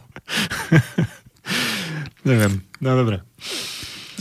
Doktor Frank De Stefano, cé dé cé. Ja, to je ten z tej štúdie o em em er ke a autizme. Oho. Áno, ten štatistik zo cé dé cé, ktorý pracoval na viacerých štúdiách, ktoré v úvodzovkách nepreukázali súvislo z očkovania s autizmom. Lebo, lebo oni nechceli, aby preukázali. No.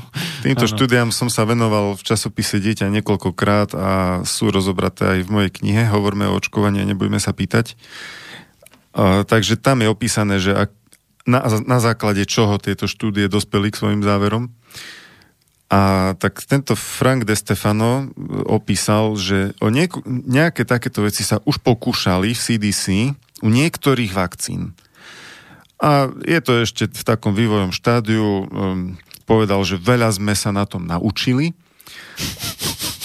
Naučili ako podvádzať zálne, ale dobre, no. uh... De Stefano bol vedúci toho podvodu de facto, ak som to dobre pochopil. Čo sa týka tej em em er ky autizmu. Ten, tá, tá hlava ako toho celého. On bol v tých štúdiách niek- niektorých spoluautorom. Ja viem, viem, ale myslím, že on bol práve ten, ten hlavný dirigent toho podvodu. Á, dobre, no. To, to si netrúfam zhodnotiť, či bol, či, bol, či nebol.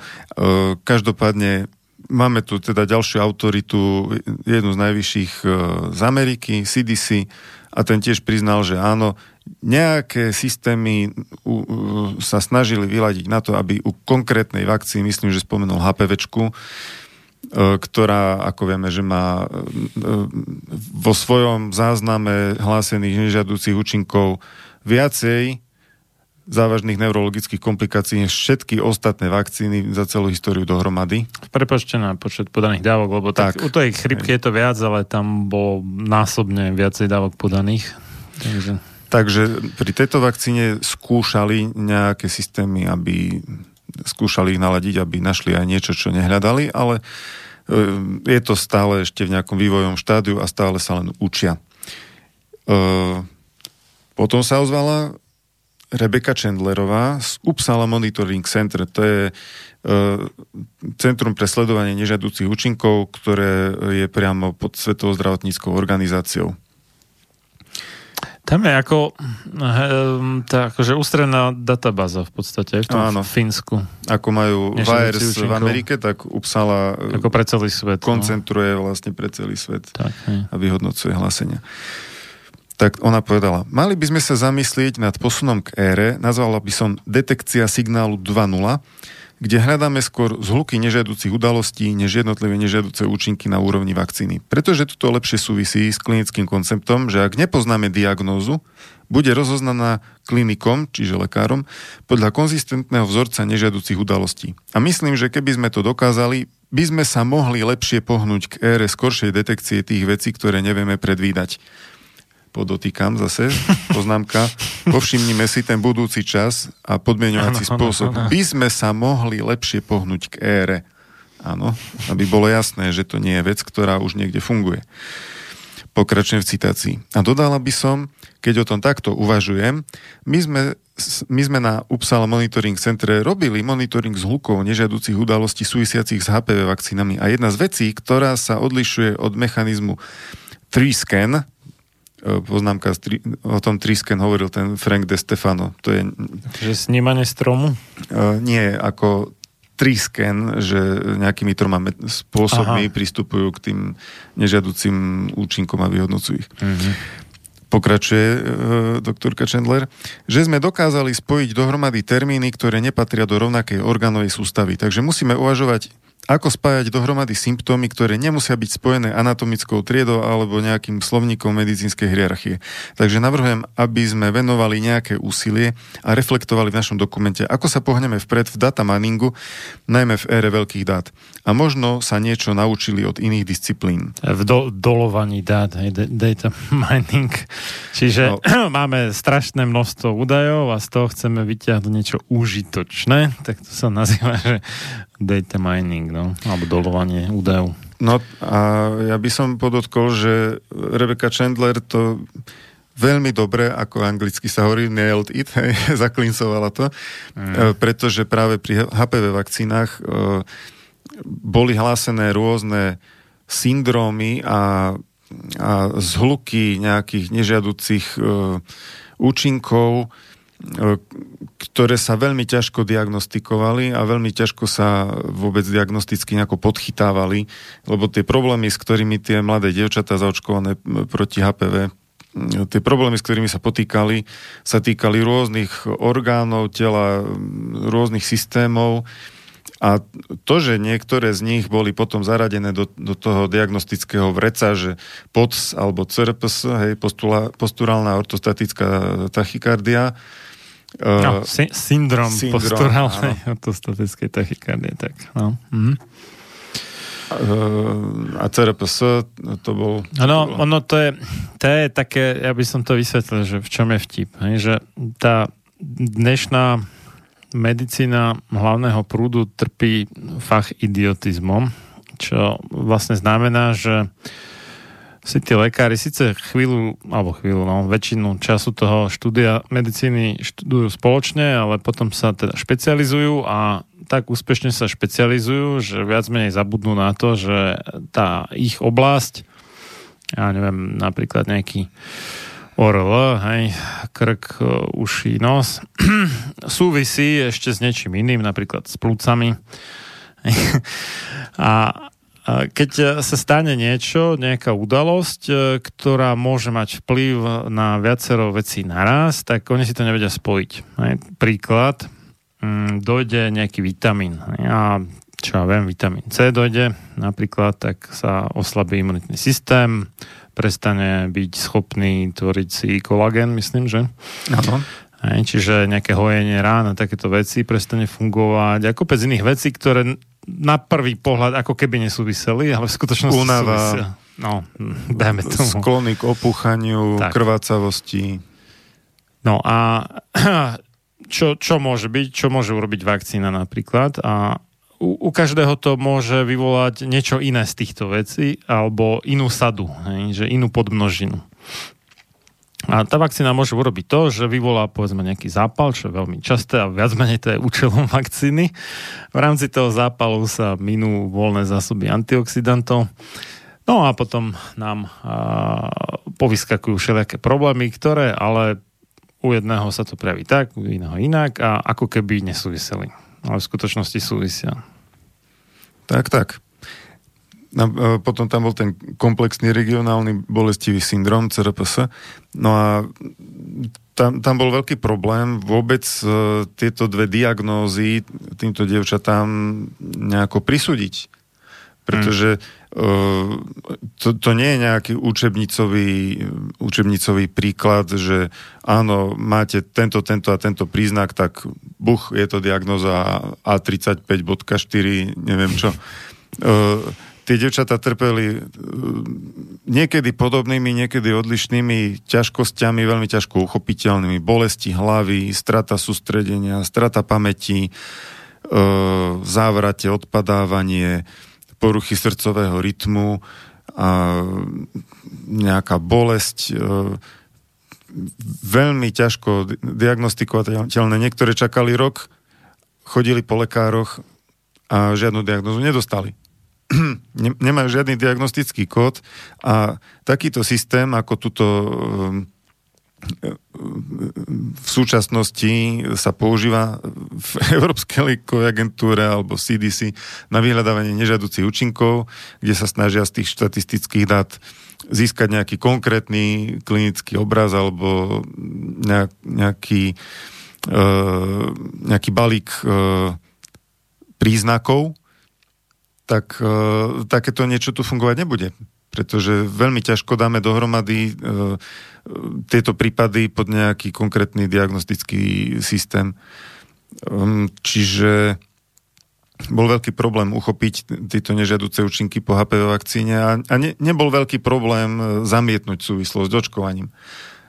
Bola, boli urobené štúdie, e, ktoré vyhodnotili nejaký konkrétny balíček e, nejakých konkrétnych diagnóz a vyhľadávali, že či tie očkované dievčatá dostali takýto balík diagnóz.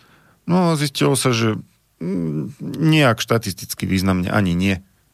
Lenže keď niekto žiadnu diagnózu za rok chodenia po lekároch nedostal, tak ho ani žiadna štúdia nenájde. A žiadny, žiadny, no, súvis, no. žiadny súvis sa nepreukáže. No to je také, akože keď nie žalobcu, tak nie sudcu, no ale to neznamená, že sa nepáchajú zločiny, akurát ani, ani to neznamená, nie sú zdokumentované. No. Ani to neznamená, že vakcína je bezpečná. Keď, no, keď pacient nedostal žiadnu diagnostickú nálepku, to ešte neznamená, že mu nič nie je. Hoci je očividne chorý. Je, je, nemôže fungovať, je z neho v podstate invalid, no, troska. No. A, ale všetci budú zanovito tvrdiť, že s očkovaním to nesúvisí, lebo štúdia nepreukázala, že nejaká konkrétna diagnóza súvisí s konkrétnou vakcínou. Takže príspevok pani Chandlerovej z Uppsala Monitoring Center bol veľmi rozumný v tomto, že ona chcela ísť nad rámec nejakého konkrétneho orgánu alebo orgánového systému a chcela hľadať nejaké väčšie zhluky alebo nejaké približné vzorce nejakých ťažkostí, no ale toto sa už veľmi obťažne štatisticky definuje, takéto veci. Čo vlastne hľadáme? Tá kniha diagnóz má stovky strán a, a tisíce kódov a ktoré tie kódy do toho um, zaradíme? Akým spôsobom? Podľa akého kľúča? Takže... No to tam väčšinou sú nejaké návonok badateľné klinické príznaky, ktoré definujú tie jednotlivé diagnózy, ale mm, jednotlivé tie klinické príznaky môžu vyzerať rovnako a môže ich príčina byť rôzna. Napríklad. Presne tak. Tam, tam je obrovský problém potom. A, a naopak, hej, že môžu hm, môžu vyzerať rôzne a príčina je rovnaká. Takže na základe takto ako keby kategorizovaného alebo analyzovaného a spôsobu diagnostiky chorôb alebo zdravotných ťažkostí je to ťa, ťažké urobiť. Hej, že ono je to smerované ako keby k tomu, že jedného pekného dňa môže robiť lekára počítač alebo robot. Ta, tak to ide, tým, tým smerom sa to uberá. Expertné systémy. No, v podstate. Tým sa už experimentuje čo, nejaký čas. Sám som nejaký taký programoval. No, ale ako sa ukazuje, tak e, príroda je predsa len mocnejšia než človek a, alebo človek a jeho mm, strojové, alebo jak to mám nazvať, chuťky. E, alebo mechanizačné chuťky. Tá, nejak sa to vymýká skrátka z tohto trendu. E, zaujímavé, že obzvlášť dievčat. Ale tam, tam bolo ešte iné, že oni tam aj, myslím, že taká bežná spoločná charakteristika bola, že športovali a tak, a to, to je tam ešte iná záležitosť. Športujúcich dievčat, ktorá ich činí náchylnejšími na nežiaduce účinky očkovania. No, ale dobre, to by sme zachádzali asi moc ďaleko do tohto prípadu. Myslím, že sme to už rozoberali u há pé vé. Či? Asi áno. Hej. No a profesor Steven Evans z London, London School of uh, uh, Hygiene. No, to je vlastne, u nás by to bola, že fakulta verejného zdravotníctva. tak ten o tom diskutoval v podstate podobným spôsobom ako pred chvíľou ja s Marianom. Citujem. Súhlasím s mnohým, čo povedala Rebeka. Mám to v poznámkach pred sebou. Bezpečnosť je vo všeobecnosti eufemizmus pre poškodenie. To je také, akože obrana je eufemizmus pre vojnové štváčstvo a tak. Vakcíny sú práve no. o tom, o štúdiu poškodení. Prínosom vakcín je zníženie poškodenia, ktoré by spôsobili preventabilné ochorenia. Fundamentálnym problémom pri skúmaní poškodení je problém násobnosti. Urobili sme veľký pokrok v skúmaní udalostí, ktoré sa dajú predpokladať. Tie nepredvídané sú oveľa väčším problémom. A nastojil by som, aby sme používali veľké dáta v zmysle, ako hovorila Rebeka. Berúc do úvahy najprv dáta, ktoré nesúvisia s vakcínami, ale hľadať súvislosti, ktoré nemusia byť nutne príčinné, ale sú súvislosťami. A mali by sme predovšetkým hľadať výskyty súbežného objavovania sa symptómov na najnižšej možnej hladine a nie len hľadať hlásenia o syndrómoch, ktoré sú často nereprodukovateľné a nekonzistentné u rôznych lokalít. A myslím, že krajiny s nízkym a stredným príjmom sa že pre krajiny s nízkym a stredným príjmom sa dá mnoho urobiť z údajov z ich mobilných telefónov. Keď otestujeme tieto zistenia a skombinujeme lekárske podmienky, aby sme zistili, či sú príčinne súvisiace, a samokontrolné prípady sú celkovo najlepším spôsobom, ako to urobiť. Počkaj, z mobilných telefónov, že im dajú nejakú aplikáciu, ktorá im bude dávať dotazník a spýtať sa, že či majú nejaké príznaky. Aj ja som to takto pochopil. Aha. Bavili sa tam viacej o týchto mobilných aplikáciách. Mhm. Keď od Keď otestujeme tieto zistenia a skombinujeme lekárske podmienky, aby sme zistili, či sú príčine súvisiace a samokontrolné prípady sú celkovo najlepším spôsobom, ako to urobiť. Ale musíme randomizovať pri každej neistote a kedykoľvek sa to dá. Uh, Step-based dizajny sú naozaj dôležité, ale naše súčasné metódy na skúmanie rizika a prínosu nie sú optimálne. Takže to sú tie super vyladené systémy. Aké metódy? Som to nerozumel. Step-based. To čo je? Nie sú zhromažďované... Poďme ďalej. No dobre. Nie sú zhromažďované dáta, ktoré by to umožňovali. Musíte sa pozrieť na každú osobu, spojené skúmanie prínosu a poškodenia u všetkých a nie na marginálne celkové výsledky, pretože to je jednoducho zlé, ale to robíme. Takže opäť, tie systémy, čo vlastne máme... Pri, priznávajú, že to robia zle. Úplne a otvorene. Rebecca Chandler na to mm. ešte poukázala, že niektoré súčasné systémy vyžadujú zadanie konkrétnej diagnózy, to je to, o čom som aj ja hovoril. Ano. Ale to je problém pri nečakaných syndrómoch, ktoré nemusia byť ľahko alebo rýchlo diagnostikované a stráca sa s tým štatistický signál a boli by potrebné zmeny na systémoch sledovania. Toto je to, čo nielen ja hovorím už dlho, že netreba sledovať nejaký konkrétny príznak, ale porovnávať celkové zdravie, všetky možné diagnózy u očkovaných a úplne neočkovaných. To... Lebo inak nedospejeme k serióznemu poznaniu o bezpečnosti alebo nebezpečnosti očkovania. No to je...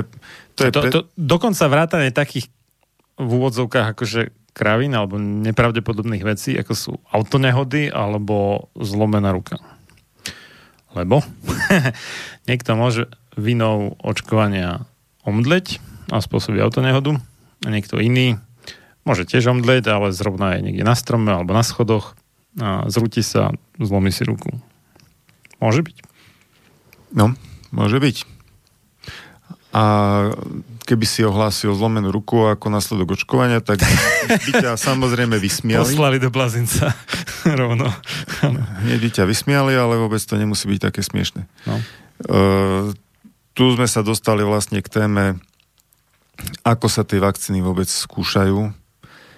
Uh, dáme si prestávku a povieme si o tom. Dáme si prestávku.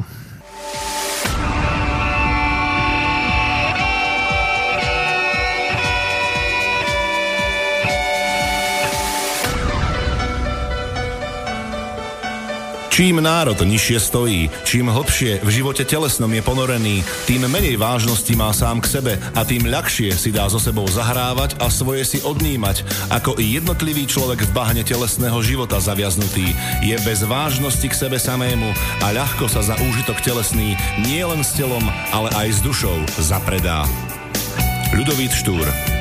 Máte naladený Slobodný vysielač Banská Bystrica.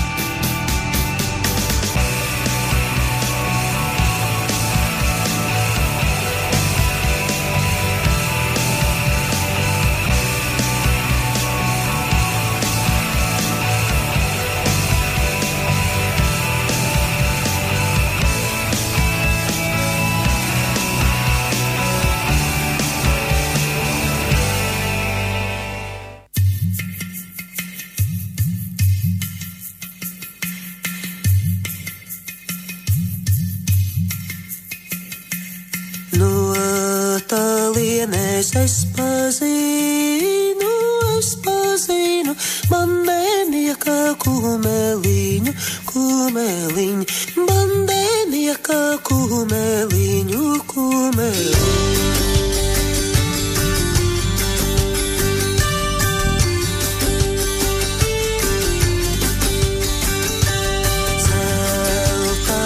She the sadly, see the sadly, see the loving, I am all green, I am all green, see the loving, I am all green, I am all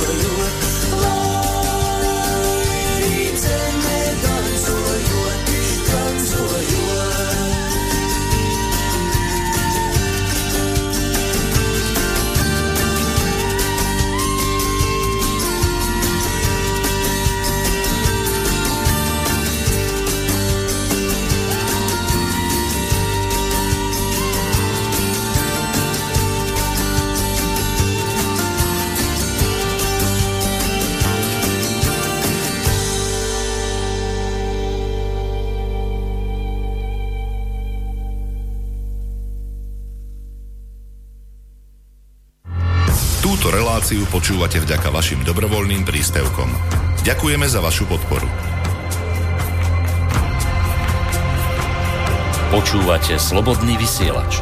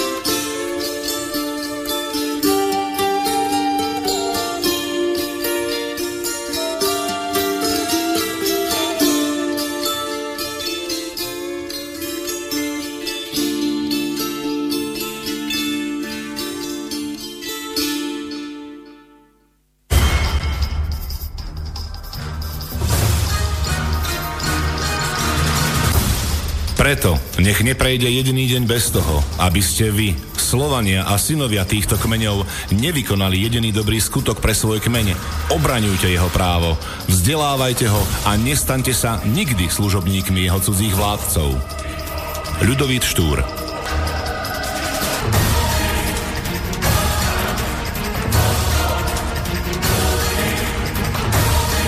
Počúvate Slobodný vysielač.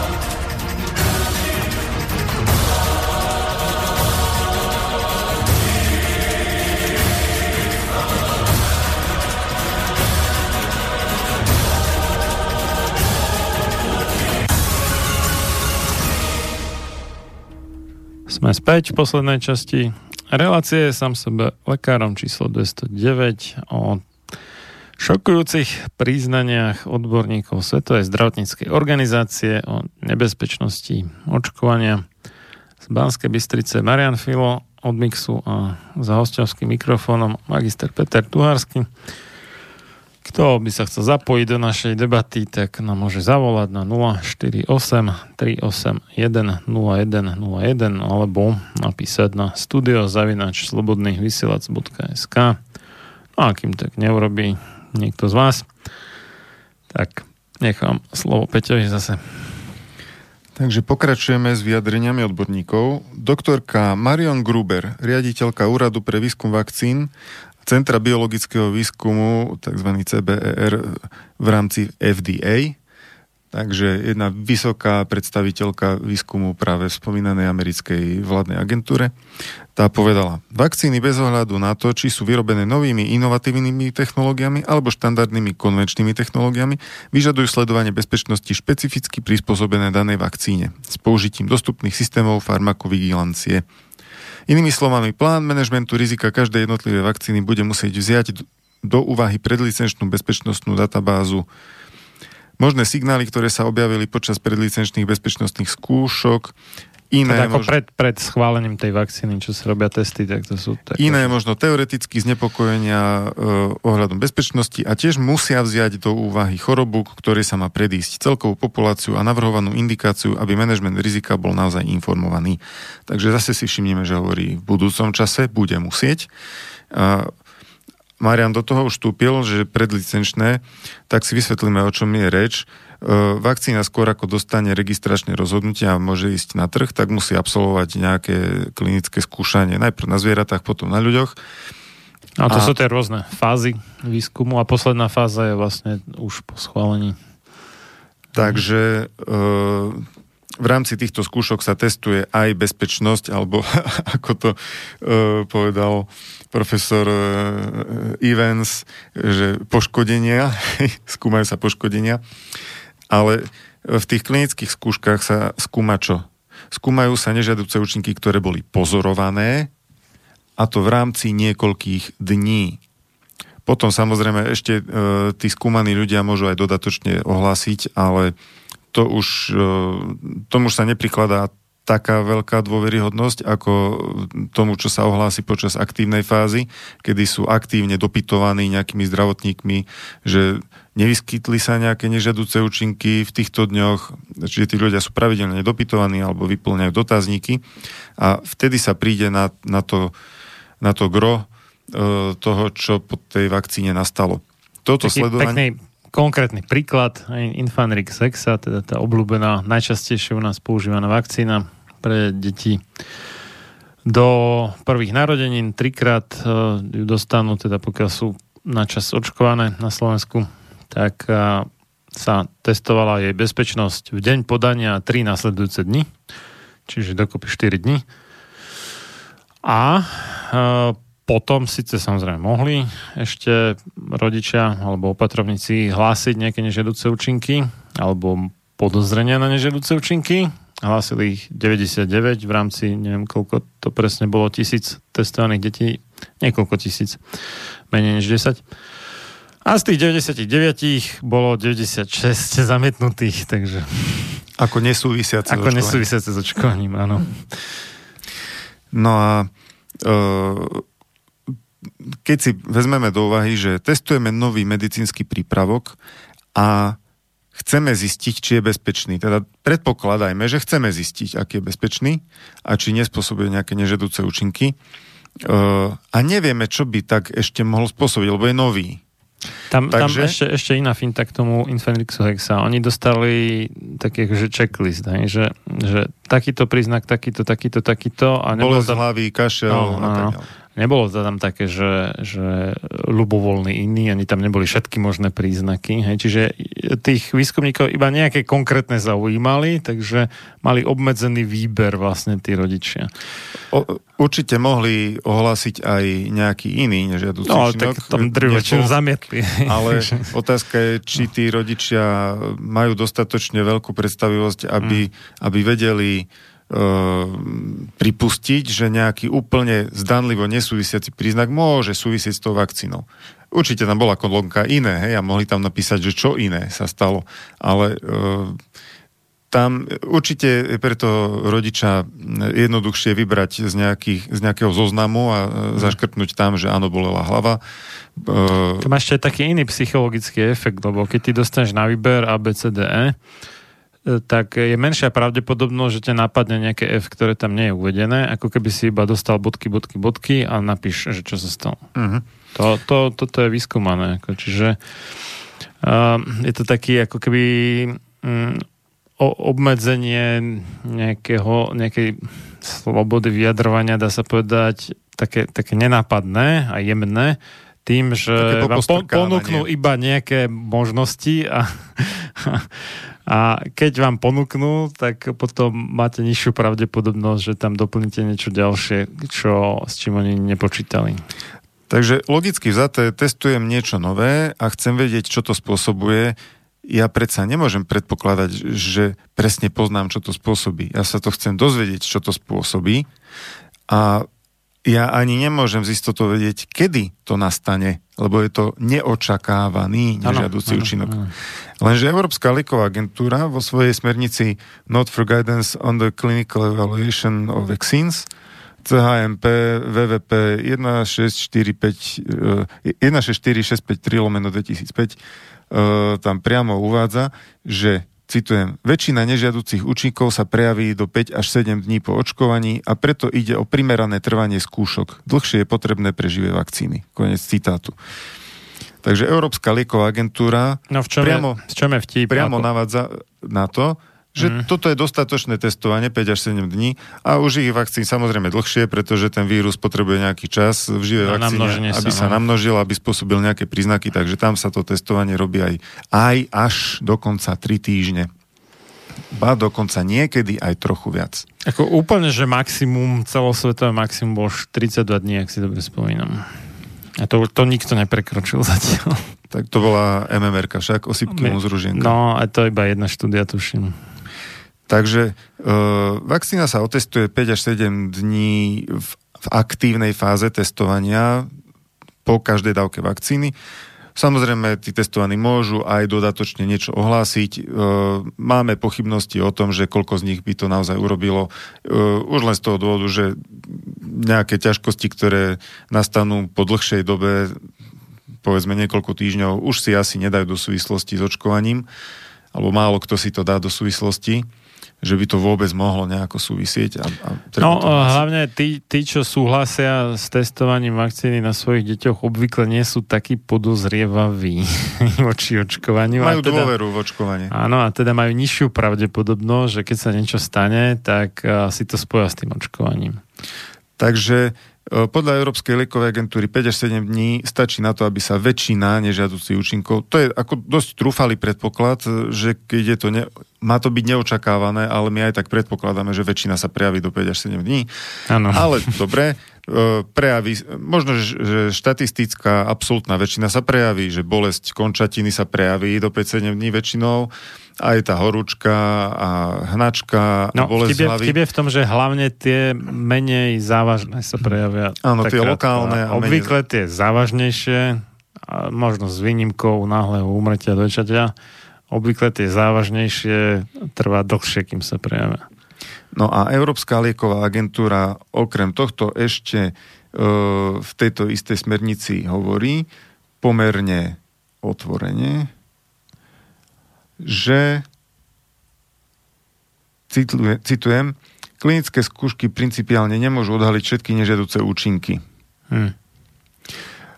Takže tá vakcína ide na trh s tým vedomím regulačných orgánov, že ešte nie je známe, čo všetko môže spôsobiť a spoliehajú sa na to, že sa na to príde dodatočne v rámci toho tzv. Post-marketingového sledovania.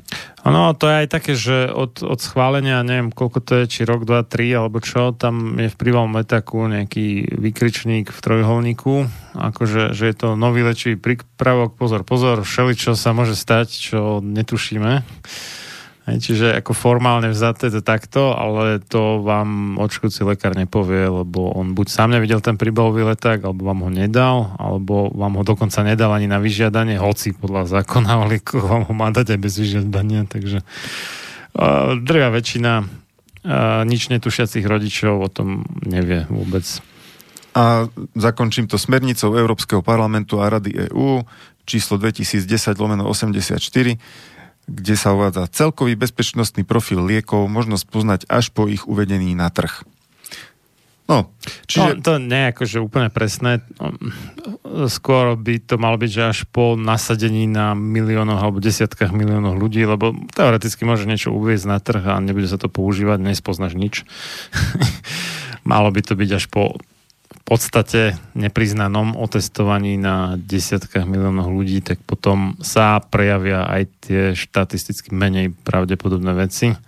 Lebo keď máte päťtisíc ľudí v teste, čo už je pomerne luxusné, väčšinou býva menej, tak a, a, keď sa niečo vyskytuje s pravdepodobnosťou jeden ku desaťtisíc, tak máte pravdepodobnosť päťdesiat percent, že vôbec jeden prípad tam bude v, tom, v tej testovanej skupine.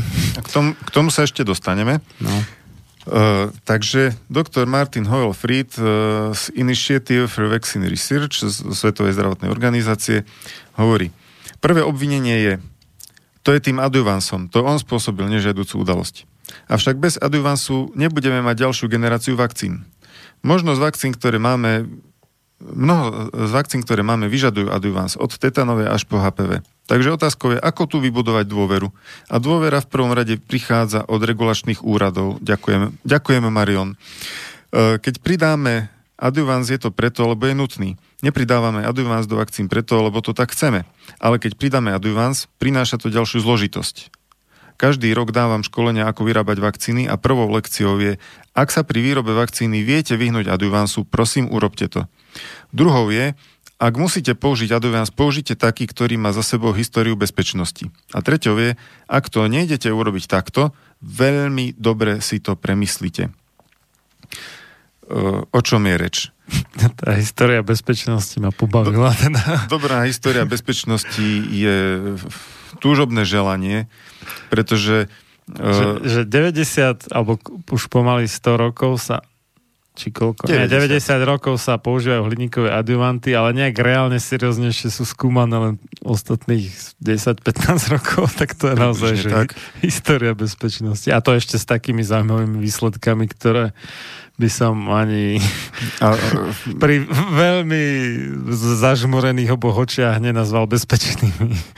To bolo v klinických skúškach Gardasil, kde mali áno, chvíľu skupinu áno, áno. úplne bez adjuvansu a zistili, že mnohonásobne menej určitých reakcií sa vyskytuje, než v, v vakcína skupine... s adjuvansom bez antigénu. No. Áno. A potom áno. prestali používať tú kontrolnú skupinu so skutočným placebom a už už sa porovnávala len vakcína. No, tak vy, vyzerala by tá vakcína oveľa nebezpečnejšia a keďže tie skúšky platí výrobca a on si aj určuje podmienky, tak samozrejme... Tým chcem poukázať na to, že... Nepôjde proti že sebe. Skutočný, skutočnú bezpečnosť hliníkových adjuvansov systematicky v nejakých kontrolovaných štúdiách nejakého kvalitného dizajnu a dostatočnej štatistickej síly, to takto zatiaľ nebolo dlhodobo preskúmané. No, tí, čo majú na to prachy, na to nechcú dať prachy a tí, čo to chcú vyskúmať, tak tí na to nedostanú grant. Takže a nemajú tie peniaze. Boli, boli skúmané tie akútne nejaké reakcie, bolestivosť, opuch a tak ďalej, ale že by niekto skúmal vplyv hliníka, hliníkových adjuvansov na tie chronické autoimunitné a všelijaké iné ochorenia. Kognitívne schopnosti. Tak, tak, tak to sa zatiaľ nestalo v dostatočne dlhom období sledovania a dostatočnej štatistickej vzorke. Takže hovoriť o, o adjuvanse, ktorý má podľa doktora Frida e, ako to povedal? Históriu bezpečnosti. Históriu bezpečnosti. Hliníkové adjuvans sa používajú preto, lebo sa už dlho používajú a keď vakcína ide na trh s tým, že používa hliníkové adjuvans, tak sa berie, že tento adjuvans je odskúšaný. A to neznamená, že vedecky vyhodnotený ako bezpečný, len iný momentálne schválený nie je a každý nový, ktorý sa schváľuje, už musí prechádzať e, nejakým testovaním bezpečnosti, ale ten hliníkový, ten nemusí, lebo ten sa už dlho používa. Tak, taký je základ. E, takýmto štýlom to, by sme to, vlastne... tej histórie bezpečnosti. Takýmto štýlom by sme vlastne nemohli vyradiť ortuťové teplomery, pretože už sa dlho používali vlastne. No a... Nie? Logicky. No. Doktor Steven Evans, bé á, em es cé, ef er cé pé, profesor farmakoepidemiológie na London School of Hygiene and Tropical Medicine, ten zase povedal, pripadá mi, že adjuvansi znásobujú imunogenicitu antigénov, ku ktorým sa pridávajú. A to je ich zámer. To má pravdu. Pripadá mi, že v mnohých prípadoch znásobujú reaktogénnosť, čiže tie nežiaduce účinky. A preto mi nepripadá... No tak ale to, oni nie sú, že žiaduce, nežiaduce, to sú proste účinky. Ja, ono, keď sa to prepáli, tak je to nežiaduce, keď je to v nejakej norme, tak je to žiaduce, ale to je ten istý účinok, len jeho miera je otázna. A samozrejme tam prichádza do o, úvahy otázka, že ako my nadávkujeme správne ten antigén, keď jedna a tá istá vakcína sa šupne tri, päť, desať, pätnásť kilogramovú, ale keď ide o em em erku, tak ľudne aj sto kilogramovú. Jedna a tá istá vakcína, nie je žiadny rozdiel s výnimkou nejakých kontaminácií u rôznych výrobných dávok, ale čo sa množstvo antigénu týka a množstva adjuvantu alebo nejakých ďalších prídavných látok, tak v tom nie je rozdiel. Takže alebo teda tam by nemal byť adjuvant v Priorixe, ale čo ja vám nejaká iná tetanovka, dajme tomu. No. Tak reaktogénna, hej, to závisí od individuálnych daností, ale to nikto nerieši. No a počúvajme, že čo ten doktor Evans, profesor Evans, čo ďalej logicky odvodil? A preto mi nepripada nečakané, ak znásobujú výskyt nežiaducich reakcií, ktoré sa spájajú s antigénom, ale možno neboli ohlásené kvôli nedostatočnej štatistickej sile v pôvodných skúškach. A teraz dumám, či tento spôsob uvažovania je správny a ak áno, či to má nejaké dopady na spôsob, akým robíme farmakovigilanciu, pretože jedna vakcína má adjuvans a antigén a iná vakcína má iný antigén a nemá adjuvans a príčina tejto odlišnosti nie je príliš zjavná. Takže to je veľmi dobrá otázka od profesora Evansa. Napríklad... Tá príčina je zjavná, akože prečo sa to odlišuje, že ušetriš, keď použiješ adjuvant a môžeš tam výrazne znížiť množstvo antigénu, ktorý je ten drahý, zatiaľ čo nejaká zlúčenina hliníku je v celku lacná vec. No ale keď, to, keď tú úvahu posunieme iným smerom, hmm. čo sa stane, ak tým adjuvansom zosilníme reaktogénnosť takého antigénu, ktorý sám o sebe je dosť imunogénny. Alebo ak je to antigén inej zložky kombinovanej vakcíny. Ja to... A toto je známy jav, že určité kombinované vakcíny majú vyššiu účinnosť pri nižšej dávke antigénu, ako keď sa dávajú samostatné vakcíny. Myslím, že záškrt tetanus sa takto posilňuje vzájomne, ak sa nemýlim. A, no. a potom ešte môže... Černý kašel tam, no áno, áno, áno. A potom, čo keď zosilníme reaktogénnosť týmto hliníkovým adjuvansom takého antigénu, ktorý nebol plánovanou súčasťou vakcíny, ale bol tam náhodou ako nejaký kontaminant, alebo dokonca ako prírodzená súčasť tela. Kontam... A tie sú tam vždy nejaké. Áno. Kontaminant napríklad ten latex z, hliník, z uzáveru vakcínovej liekovky, ktorý sa tou injekciou do tela dostane, pretože tá ihla ho prepichne však. A, a nejaké tkanivá tela, ktoré môžu tiež byť zasiahnuté no, adjuvansom. Zvyšky tých živných pôd a bunkových kultúr a týchto vecí. A proti tomu, hoci čomu by mohla vzniknúť reakcia imunitného systému. Otázka Obzvlášť, je... keď sú to ľudské bunky. Tak. Poškodí sa nejaký možno... Teda ako nerv, tie, na ktorých alebo... sa množili tie vírusy, ako konkrétne ružienka napríklad. No a čomu na to odpovedal doktor Fried? Ohľadom lokálnej reaktogenicity to máte pravdu. Keď pridávame adjuvansy, najmä nové adjuvansy ako á es nula jeden, naozaj vidíme nárast lokálnej reaktogenicity. Avšak hlavné obavy sa týkajú skôr systémových nežiaducich účinkov a v rámci tretej fázy skúšok zvyčajne dostávame veľmi dobré dáta o lokálnej reaktogenicite. A každý z nás nad päťdesiat rokov, kto mal to potešenie zaočkovať sa proti pasovému oparu, sa stretol s lokálnou reaktogenicitou. Ak ste dostali vakcínu, tak veru viete, že ste ju dostali, čím naraža na bolesť v okolí miesta v pichu. Ale toto nie je dô- hlavným dôvodom znepokojenia. Tým sú obvinenia z dlhodobých následkov. Pripomeňme si, že adjuvans sa nepoužíva o samote, ale v kombinácii s antigénom. A adjuvans môže vyvolať značne rozdielny efekt podľa toho, s akým antigénom sa skombinuje. Takže aj keď sa antigén ukáže ako bezpečný v kombinácii s jedným antigénom, môže mať odlišný výsledok... Adjuvant ako bezpečný v kombinácii s antigénom. Môže mať odlišný výsledok s iným antigénom, že by, možno. Si povedal antigen, antigen dvakrát. Mm-hmm. Vďaka veciam, ktoré sa spájajú s druhým antigénom, vrátane nečistot. Takže mm-hmm. a vraciame sa k regulačným autoritám. Kľúčom je vykonávať skúšky fázy dva a tri s náležitou veľkosťou a správnym meraním. Takže medzi riadkami, čo, čo by sme si z tohto mohli odvodiť. Takže áno, e, klinické skúšky v súčasnej podobe veľmi dobre vedia odhaliť lokálne reakcie, ktoré nás až tak moc nezaujímajú, lebo sú krátkodobé, prevažne teda, až na výnimky a odoznejú pomerne rýchlo. Teda nie sú závažné, až tak, že by ohrozovali život. Tak, ale nie sú sta- ani neboli stavané na zisťovanie dlhodobých a systémových nežiaducich účinkov. No. A potom... Čiže vlastne zisťujú to, čo nie je až také podstatné a nezisťujú to, čo je naozaj podstatné. A to môže byť čokoľvek. No. Alergia, autoimunitné ochorenie, neurologické. neurologické, zápalové, chronické, rôzne ochorenia. Ťažko povedať, čo všetko, s akým, s ak, ten istý adjuvans s rôznymi antigénmi môže vyvolať rôznorodé chronické no, následky. Ešte jedna vec je, že je v, v kope v nejakom zhlúku nalepený, alebo teda adsorbovaný cudzým slovom a v čase podania, ale... Môže sa odpojiť, môže sa spojiť s niečím iným. A ani samky netušia, s čím sa dá dokopy po podaní. To je biológia, to je živý organizmus a tam nejaké úplne presné predpoklady nemôžeme mať, čo sa bude diať. Môže sa diať všeličo.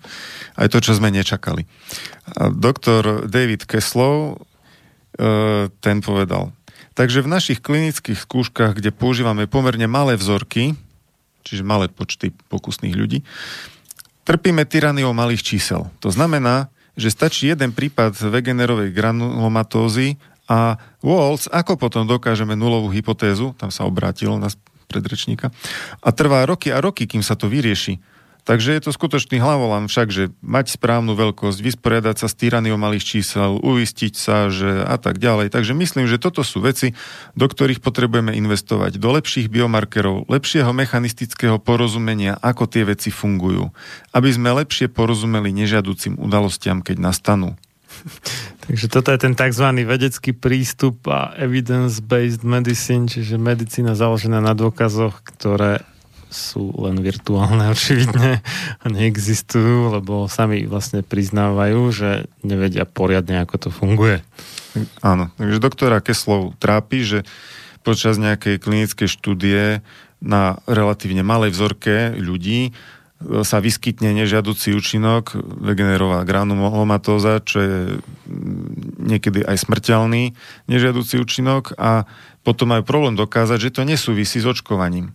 Lebo tyrania malých čísel. Lebo keď sa to vyskytne u, u jedného človeka zo sto, tak štatisticky na väčšom súbore by to možno vyšlo, že sa to vyskytuje u jedného z tisíc, ale mali akurát tú smolu, že sa to stalo v tej ich malej vzorke. Môže byť. Nevedia to, vy, nevedia to vyčísliť. Ako sa s týmto vysporiadať? Môže byť ale aj opačne.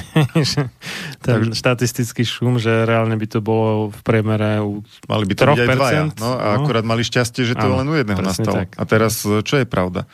A prečo, ne, prečo nepoužijú potom väčšie štatistické vzorky? Vyšli no, by im presnejšie čísla. Stojí to viac peňazí, samozrejme. No. Takže e, potom doktora, doktorka Gruber sa zase ozvala. Jednou z ďalších vecí, ktorá komplikuje vyhodnocovanie bezpečnosti je, keď zápasíte s dĺžkou následného sledovania, ktoré by malo byť primerané v predlicenčných skúškach aj v postmarketingovom sledovaní, ak je to vôbec možné. Pretože treba brať do úvahy, že čím dlhšie sledujete, tým viac vidíte povedzme nežiaducich udalostí, ktoré nemajú nič spoločné s adjuvansovou vakcínovou kombináciou a môžu byť náhodné. Ale problém je, viete, ako naložíte s tými dátami.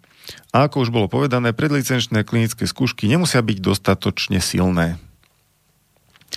Úlohu zohráva aj cieľová populácia, ktorú ste zaočkovali s adjuvansom, pretože videli sme dáta, kde určitý adjuvans s určitým antigénom neurobil nič v určitej populácii, zvyčajne u starších ľudí, v porovnaní s podaním tejto istej kombinácie v mladom veku. Takže aj toto sú veci, ktoré treba brať do úvahy a ktoré ešte viac komplikujú vyhodnocovanie bezpečnosti adjuvansu v kombinácii s vakcínovými antigénmi. No a tam stále ešte, ešte ďalšia vec a to, že je... Sú známe napríklad veci, že nejaké liečivo účinkuje alebo neúčinkuje u, neviem, u Černochov, alebo u Belochov, alebo u Aziatov, alebo takto. Alebo je, alebo nie je nebezpečné u tých, alebo u tých. Hej? A u vakcín sa toto, nikoho to asi ešte nenapadlo skúmať a ak napadlo, tak to nerealizoval. No, ľahšie sa, možno, že aj lacnejšie, neviem, pravdepodobne sa uskutoční nejaká klinická štúdia niekde v Brazílii, alebo v Argentíne, alebo kde. A hm. Tam žije iný genotyp. V Indii. A tá vakcína sa používa potom globálne u úplne ano. geneticky iných populácií a môže mať iné výsledky potom. Aj v účinnosti, aj, aj v nežiaducích účinkoch.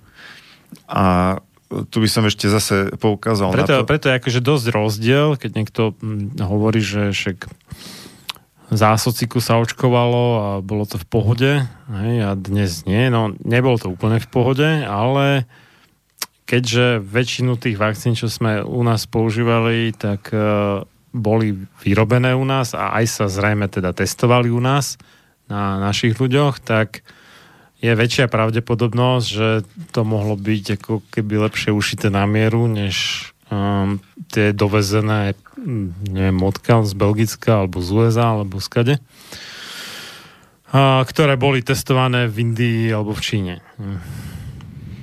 Tak. A ešte, keď už sa doktorka Gruberová dotkla toho, že ako rôzne reaguje ten adjuvans pri rôznych antigénoch, tak...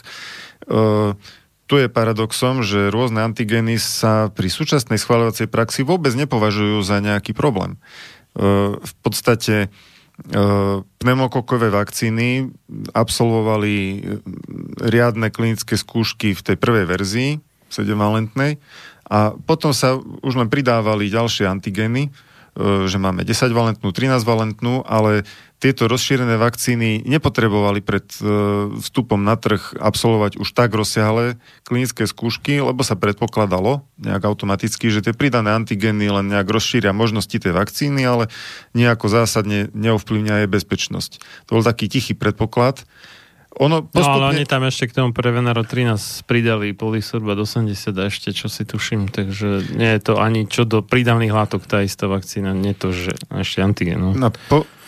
Po zavedení na trh potom sa určité parametre účinnosti a aj bezpečnosti samozrejme ešte vyhodnocujú dodatočne, ale ja by som teda viacej privítal taký prístup, že by sa vakcína s nejakými ďalšími antigénmi považovala za nový preparát a testovala sa naplno, lebo nikto tam nemôže nejakým spôsobom dopredu vylúčiť možnosť nejakých zvláštnych reakcií a v podstate pri pneumokokovej vakcíne to bolo jasné už od začiatku, pretože už pri tej sedemvalentnej vznikli také rôzne efekty v klinických skúškach, ktoré vlastne neboli ani vysvetlené v dokumentácii, že niektoré antigény niektorých tých pneumokokových serotypov reagovali úplne odlišne ako tie ostatné, buď bola tá účinnosť podstatne nižšia, alebo bola vyššia, alebo krv, trvala kratšie, alebo dlhšie, alebo to skríženie reagovalo s nejakými inými serotypmi a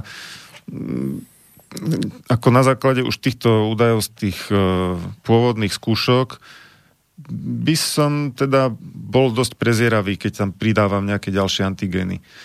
A ešte keď meníš zloženie prídavných látok navyše k tomu. A ďalší taký príklad je chrípková vakcína, kde v určitých situáciách, ako keď je napríklad vyhlásená tá pandémia, tak sa môžu používať tzv. mock-up vakcíny, kde sa jednoducho len zmení antigén z nejakej bývalej, minulej vakcíny a považuje sa to za dostatočne po nejakom skrátenom skúšobnom období, ktoré je ale veľmi skrátené, tak sa môže tá vakcína ja. začať používať. Veľmi nízky počet testovaných osôb, myslím, že u tej chrípky to býva tak sto až stopäťdesiat ľudí. Iba. A zmení sa tam antigén a v podstate ináč je to tá istá vakcína, len antigén je iný a e, môže sa používať za určité okolnosti v takomto skrátenom konaní, ale pritom je známy príklad, e, to bol asi v roku dvetisícštrnásť v Austrálii, kde mali tie, tak, tak. tie divoké nežiaduce účinky po chrypkovej vakcíne, vysoké horúčky, krče a vyhodnotili, že pravdepodobne to súviselo s tým konkrétnym kmeňom vírusu, čiže bol to ten antigen. Ináč tá vakcína sa technologicky nelíšila od iných chrypkových vakcín. No, na papieri, no, čo na my papieri. vieme, hej, lebo aj tak sa netestuje kompletné chemické zloženie vakcín, takže Takže možno chyba... sa tam niečo pritrafilo, čo tam nemalo byť. Takže dnešné poznanie nám hovorí to, že ten antigen sa nedá považovať za nejakú úplne neutrálnu substanciu, na ktorej nezáleží, práve naopak. Máme telefon. Tak. Mm. Pekné popoludne prejme, komu a kam? Pekné popoludne, Miroslav. Dá sa trošku hlasnejšie, ja to tu mám vypečené naplno a slabo vás počuť. Jasné, malý moment, malý moment, už to ide. Uh-huh. Už je to lepšie? No, trošku, no. Skúste kričať. Uh, okay. Chalani, ja len toľko uh, k tej uh, najnovšej vakcínke, ktorú teraz uh, pani uh, už uh, bývalá ministerka Kavárka chcela pretlačiť a to, to je proti tomu v úvodzovkách há pé véčku. No. Tak uh, manželka ho dostala, keď mala, keď mala fúha, nejakých dvadsaťštyri dvadsaťpäť od svojej staršej gynekologičky. Mm-hmm. No a potom, keď sme sa snažili o prvé dieťa, tak to dopadlo tak, že uh, dieťa sa nedalo, zmerili sme doktorku, tá spravila testy a povedala, no, telo prestalo tvoriť progesterón, takže musíme dať, musíme dať uh, hormóny, s hormónmi sa nám to podarilo. Uh, Tiež, tiež keď sme trošku patrali, tak uh, nová gynekologička povedala, to je jasný uh, účinok toho, uh, toho očkovania, ktoré tam bolo. No a keďže takto asi, asi si spomeniete, o tom som vám písal ohľadne vitamínu C v minulosti, tak uh, aj ohľadne, ohľadne vakcín ako taký, tak uh, trošku, trošku viacej uh, som tiež ako Peťo aj z jeho knihy začal študovať a potom som išiel aj či už Riordanova klinika, alebo, alebo iné relevantné zdroje. A tak manželku som dva roky dopoval vysokými dávkami vitamínu C, v podstate do, do tolerančnej. A takisto sme teraz začali, začali naplno dávať dé tri. A, a síce sa nám teraz nepodarilo druhýkrát, ale už vieme, že minimálne, minimálne to ide. Takže ono, t- tie poškodenia sú niekedy naozaj, naozaj brutálne, hlavne čo sa týka reprodukcie. z tej, z tej uh, proti HPVčku, úvodzok HPVčku, ale dá sa s tým potom robiť, uh, len je fakt jedno, že toho hliníka je tam tak veľa, že uh, manželku už dopujem dva roky a uh, ešte len teraz sa nám po dvoch rokoch podarilo dočistiť, tak aby sme vôbec mohli uvažovať o tom, že by sme bez nejakých hormónov mohli počať. Takže je to, je to téma, ktorá, ja vám za ňu chcem poďakovať, pretože robíte naozaj excelentnú prácu, ale je to, je to niečo, čo uh, musíme tlačiť všetkými kanálmi, pretože inak sa reprodukcia u nás na Slovensku nezbýhne. No, ďakujeme za pochvalu. Držíme palce. Všetko dobre. No a podobne. O, ono pri tej há pé véčke tam je známy aj respektíve vyhodnocovaný nežiaducí účinok primárne zlyhanie vaječníkov, ktorý je údajne mimoriadne zriedkavý a ten vlastne spôsobí, že žena vstúpi do menopauzy po očkovaní. A no je skončí. Tak strašne zriedkavý, že ešte kým tu nebolo preplácané plne uh, to očkovanie proti há pé vé, tak uh, už stihla, a zaočkovaných bolo veľmi málo na Slovensku, tak už stihla jedna Slovenka takto um, zneplodnieť, či jak to mám nazvať, vďaka tomuto očkovaniu, takže um, to údajne by som bral s rezervou. Uh, neplodnosť je vyslovené, že epidémia v uh, povedzme priemyselne rozvinutých krajinách uh, dnes. A to na Slovensku na tom ešte nie sme až tak zle, ale už podľa štatistík nejaký každý štvrtý až piatý pár má problém počať dieťa. To mi už príde teda akože hodne varovné číslo.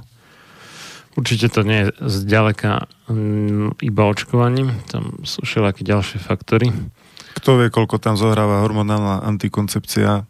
To tiež hormonálne disruptory v kozmetike, v jedle a všelijaké takéto. Už aj vode, pôde. Áno, všelikde. Rôzne chutné glyfosáty. Kto vie, čo to mm. spôsobuje? A môžeme to ďalej vygradovať, e, tému, už sa blížime k záveru. Uh, doktor Keslov to chcel vyhrotiť tiež.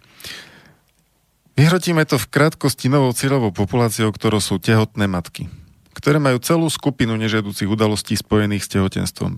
Problémom, s tehotenstvom podotýkam. Problémom je, že nemáme dostatočný farmakoepidemiologický základ v cieľovej populácii, ktorú skúmame. Aby sme mohli rozlíšiť, je to očakávaná nežiaduca udalosť súvisiaca s tehotenstvom, alebo to súvisí s očkovaním.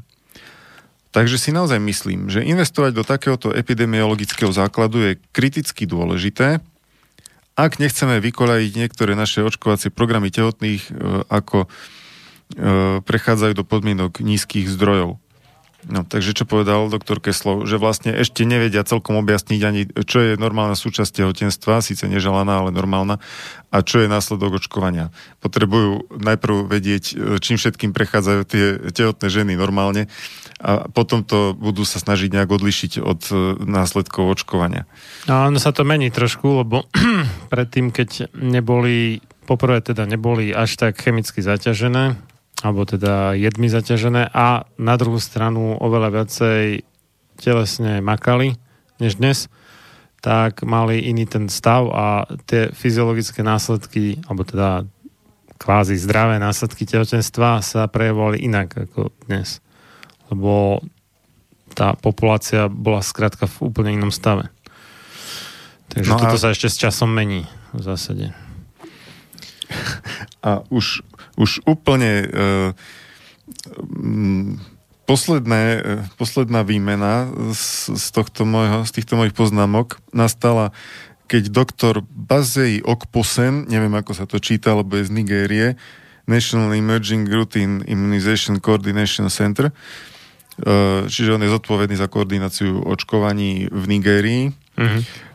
Tak tento pán doktor sa prihlásil a takmer sa ospravedlňoval, keď povedal toto.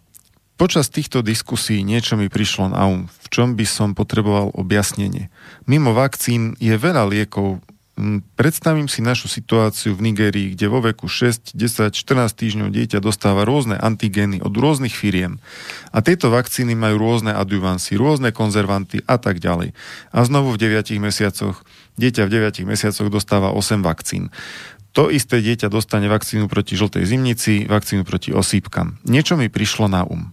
Je tu možnosť, že by tieto adjuvancy, konzervanty navzájom skrížene reagovali? bola... Vo...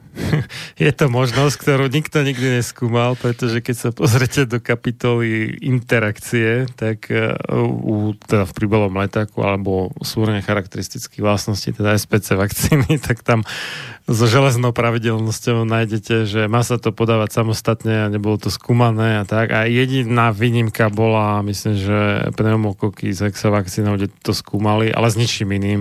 S nejakými liekmi pre chronických chorých, s nejakými inými vakcínami, nič skratka. No ale doktor Okposen toto asi nevie, lebo sa pýtal ďalej. Bola vôbec urobená štúdia ohľadom možnosti krížových reakcií, ktoré výsledky by ste mohli s nami zdieľať? Pretože toto je vec, ktorá mi prichádza na um. Odchádzam domov, toto je záležitosť, na ktorej budeme musieť pracovať s regulačným úradom. Len sa pozrime, čo sa deje. Je tu nejaká možnosť? Takže budeme potrebovať radu od členov panelu, či bola nejaká štúdia o krížových reakciách viacerých antigenov od rôznych firiem podaných spolu v jednom čase. Čo by ste nám poradili? Ďakujem. Takže dobrá otázka. Tento doktor je vlastne, vypočul si niekoľko hodín diskusí a zač- niečo mu prišlo na um. Logicky. Rozosvietilo samo logicky, že, že tu je toľko nejasností a dokeľu tie deti dostávajú osem vakcín naraz len v jeden deň, v deviatich mesiacoch a plno ďalších iných vakcín. A teraz, čo ak sú tam nejaké skrížené? A mňa sa na to budú pýtať doma. A čo im poviem? Tak mi vážení odborníci... Tak z Nigerii hrozí reálne, že ho zastrela, vieš, tak to je akože iná káva, to nie je ako niekde v Belgicku. Tak chápeš, Boko Haram. On, on si vedomie, že príde domov a bude musieť referovať a budú no. sa ho pýtať na to a čo im povie, tak žiada o pomoc týchto, svo, tieto svoje západné vzory, týchto kolegov z vyspelých krajín, no. aby mu poradili, čo povie Súle doma. Súle sa na večné časy a nikdy inak, áno. Čo má povedať doma? A, a k tomu odpovedal doktor Robert Chen, mm. science director, ináč známy vedec, yeah. z Brighton Collaboration a ten odpovedá. Toto je veľmi dôležitá otázka, pretože vo všeobecnosti klinická skúška akéhokoľvek produktu vo všeobecnosti sa vykonáva iba s produktom samotným. A potom nakoniec sa regulátori často pýtajú, či sa táto vakcína môže pridať pravidelnému očkovaciemu programu. A tak sa často vykoná skúška tejto vakcíny spolu s celým tým očkovacím programom. Ale vaša otázka je niečo ako ďalší krok, pretože v skutočnej praxi sa viacero vakcín od rôznych výrobcov používa v rôznych schémach a tak ďalej. A ak sa pozriete na očkovací program e, e, schému počas ostatných pätnásť až dvadsať rokov vo vysokopríjmových krajinách, ako aj nízkozdrojových krajinách, očkovací program sa stáva čoraz zložitejším. Teda, ak sa pozriete na údaj o expozícii v hlásení nežiaduceho účinku v dobrovoľnom systéme hlásenia v ktorejkoľvek krajine, uvidíte rastúcu heterogénnosť v expozícii týmto rôznym vakcínam. Najmä, ak vezmete do úvahy aj výrobcu. Tuto preruším. O čom hovorí? Hovorí o tom, že keď dostanete naraz osem vakcín od troch výrobcov, tak... Všelijak to skombinujete? Skombinujete... Ko- kombinatorická úloha, množstvo rôznych kombinácií sa... exponenciálne rastie v zásade. Áno, a ak nastane nežiaducí účinok, tak veľmi ťažko budete zisťovať alebo dokazovať, že ktorá z tých vakcín to spôsobila. A možno a... iba dve dokopy, ako synergický efekt. Áno. Hm. A to, to, toto vlastne vidno aj v tých systémoch hlásenia, že e, máte tam ohlásený nežiaducí účinok z, ja neviem, dé té pé vakcínou, ale popri tom boli podané ďalšie vakcíny. A kto teraz vyhodnotí, že ktorá to bola? No a pokračuje teda doktor Chen. No a jediným spôsobom, ako to rozmotať, je zobrať veľkú databázu, ako napríklad Vaccine Safety Data Link, ako aj ďalšie národné databázy, kde je údaj o expozícii očistený až na túto úroveň špecifickosti. Kto je výrobca, aké je číslo výrobnej šarže a tak ďalej a tak ďalej. A preto je tu iniciatíva, aby tieto informácie boli v čiarovom kóde, aby obsahovali túto úroveň informácií, aby sme v budúcnosti, keď budeme robiť tieto typy štúdií, to mohli rozmotať. Zase pozastavím v budúcnosti, keď to raz budeme robiť tieto typy štúdií. A dokončím doktora Chena. A vždy, keď to takto rozdeľujete, zmenšujete si veľkosť vzorky. Preto, ako som povedal, sme ešte len na začiatku éry veľkých dát, kde snáď budete môcť začať harmonizovať dáta z viacerých štúdií. A vlastne tu prebieha iniciatíva spojiť dokopy viacero národných databáz, čím by sme mohli začať hľadať odpovede na ten typ otázok, aké ste práve položili. A hlavne, že máme robustné systémy na sledovanie bezpečnosti vakcín. No dobre, ďakujem ti veľmi pekne za účasť v tejto relácii. Nejaké, koľko to, dva mesiace, či kedy pokračujeme? Teraz neviem, my sme si dohadovali, tuším, nejaký termín a pozerám, že ho nemám zapísaný. Dobre, však.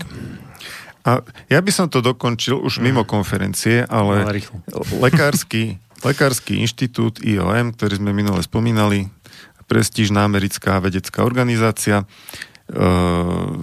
tá konštatovala takisto, že síce dostupné dôkazy sú povzbudivé, ale štúdie, ktoré by boli navrhnuté so zámerom preskúmať dlhodobé účinky kumulatívneho množstva vakcín alebo iných aspektov očkovacieho programu, sa nevykonali.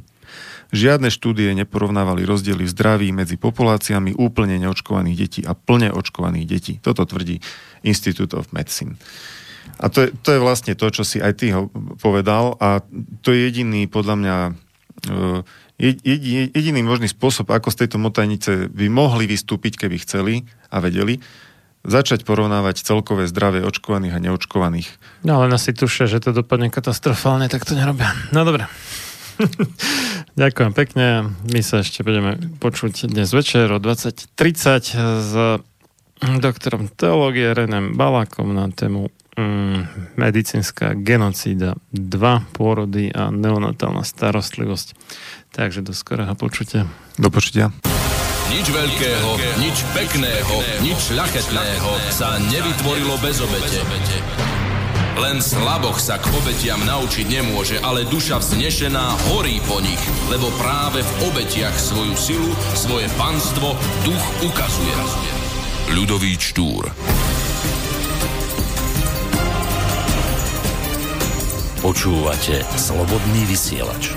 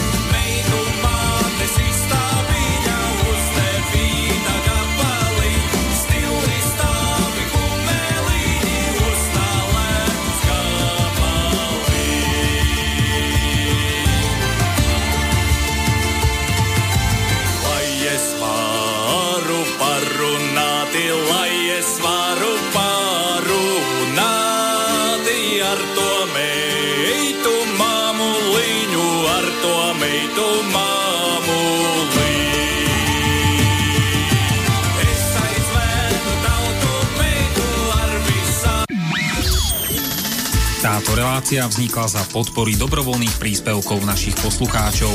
I ty sa k nim môžeš pridať. Viac informácií nájdeš na w w w bodka slobodný vysielač bodka es ká. Ďakujeme.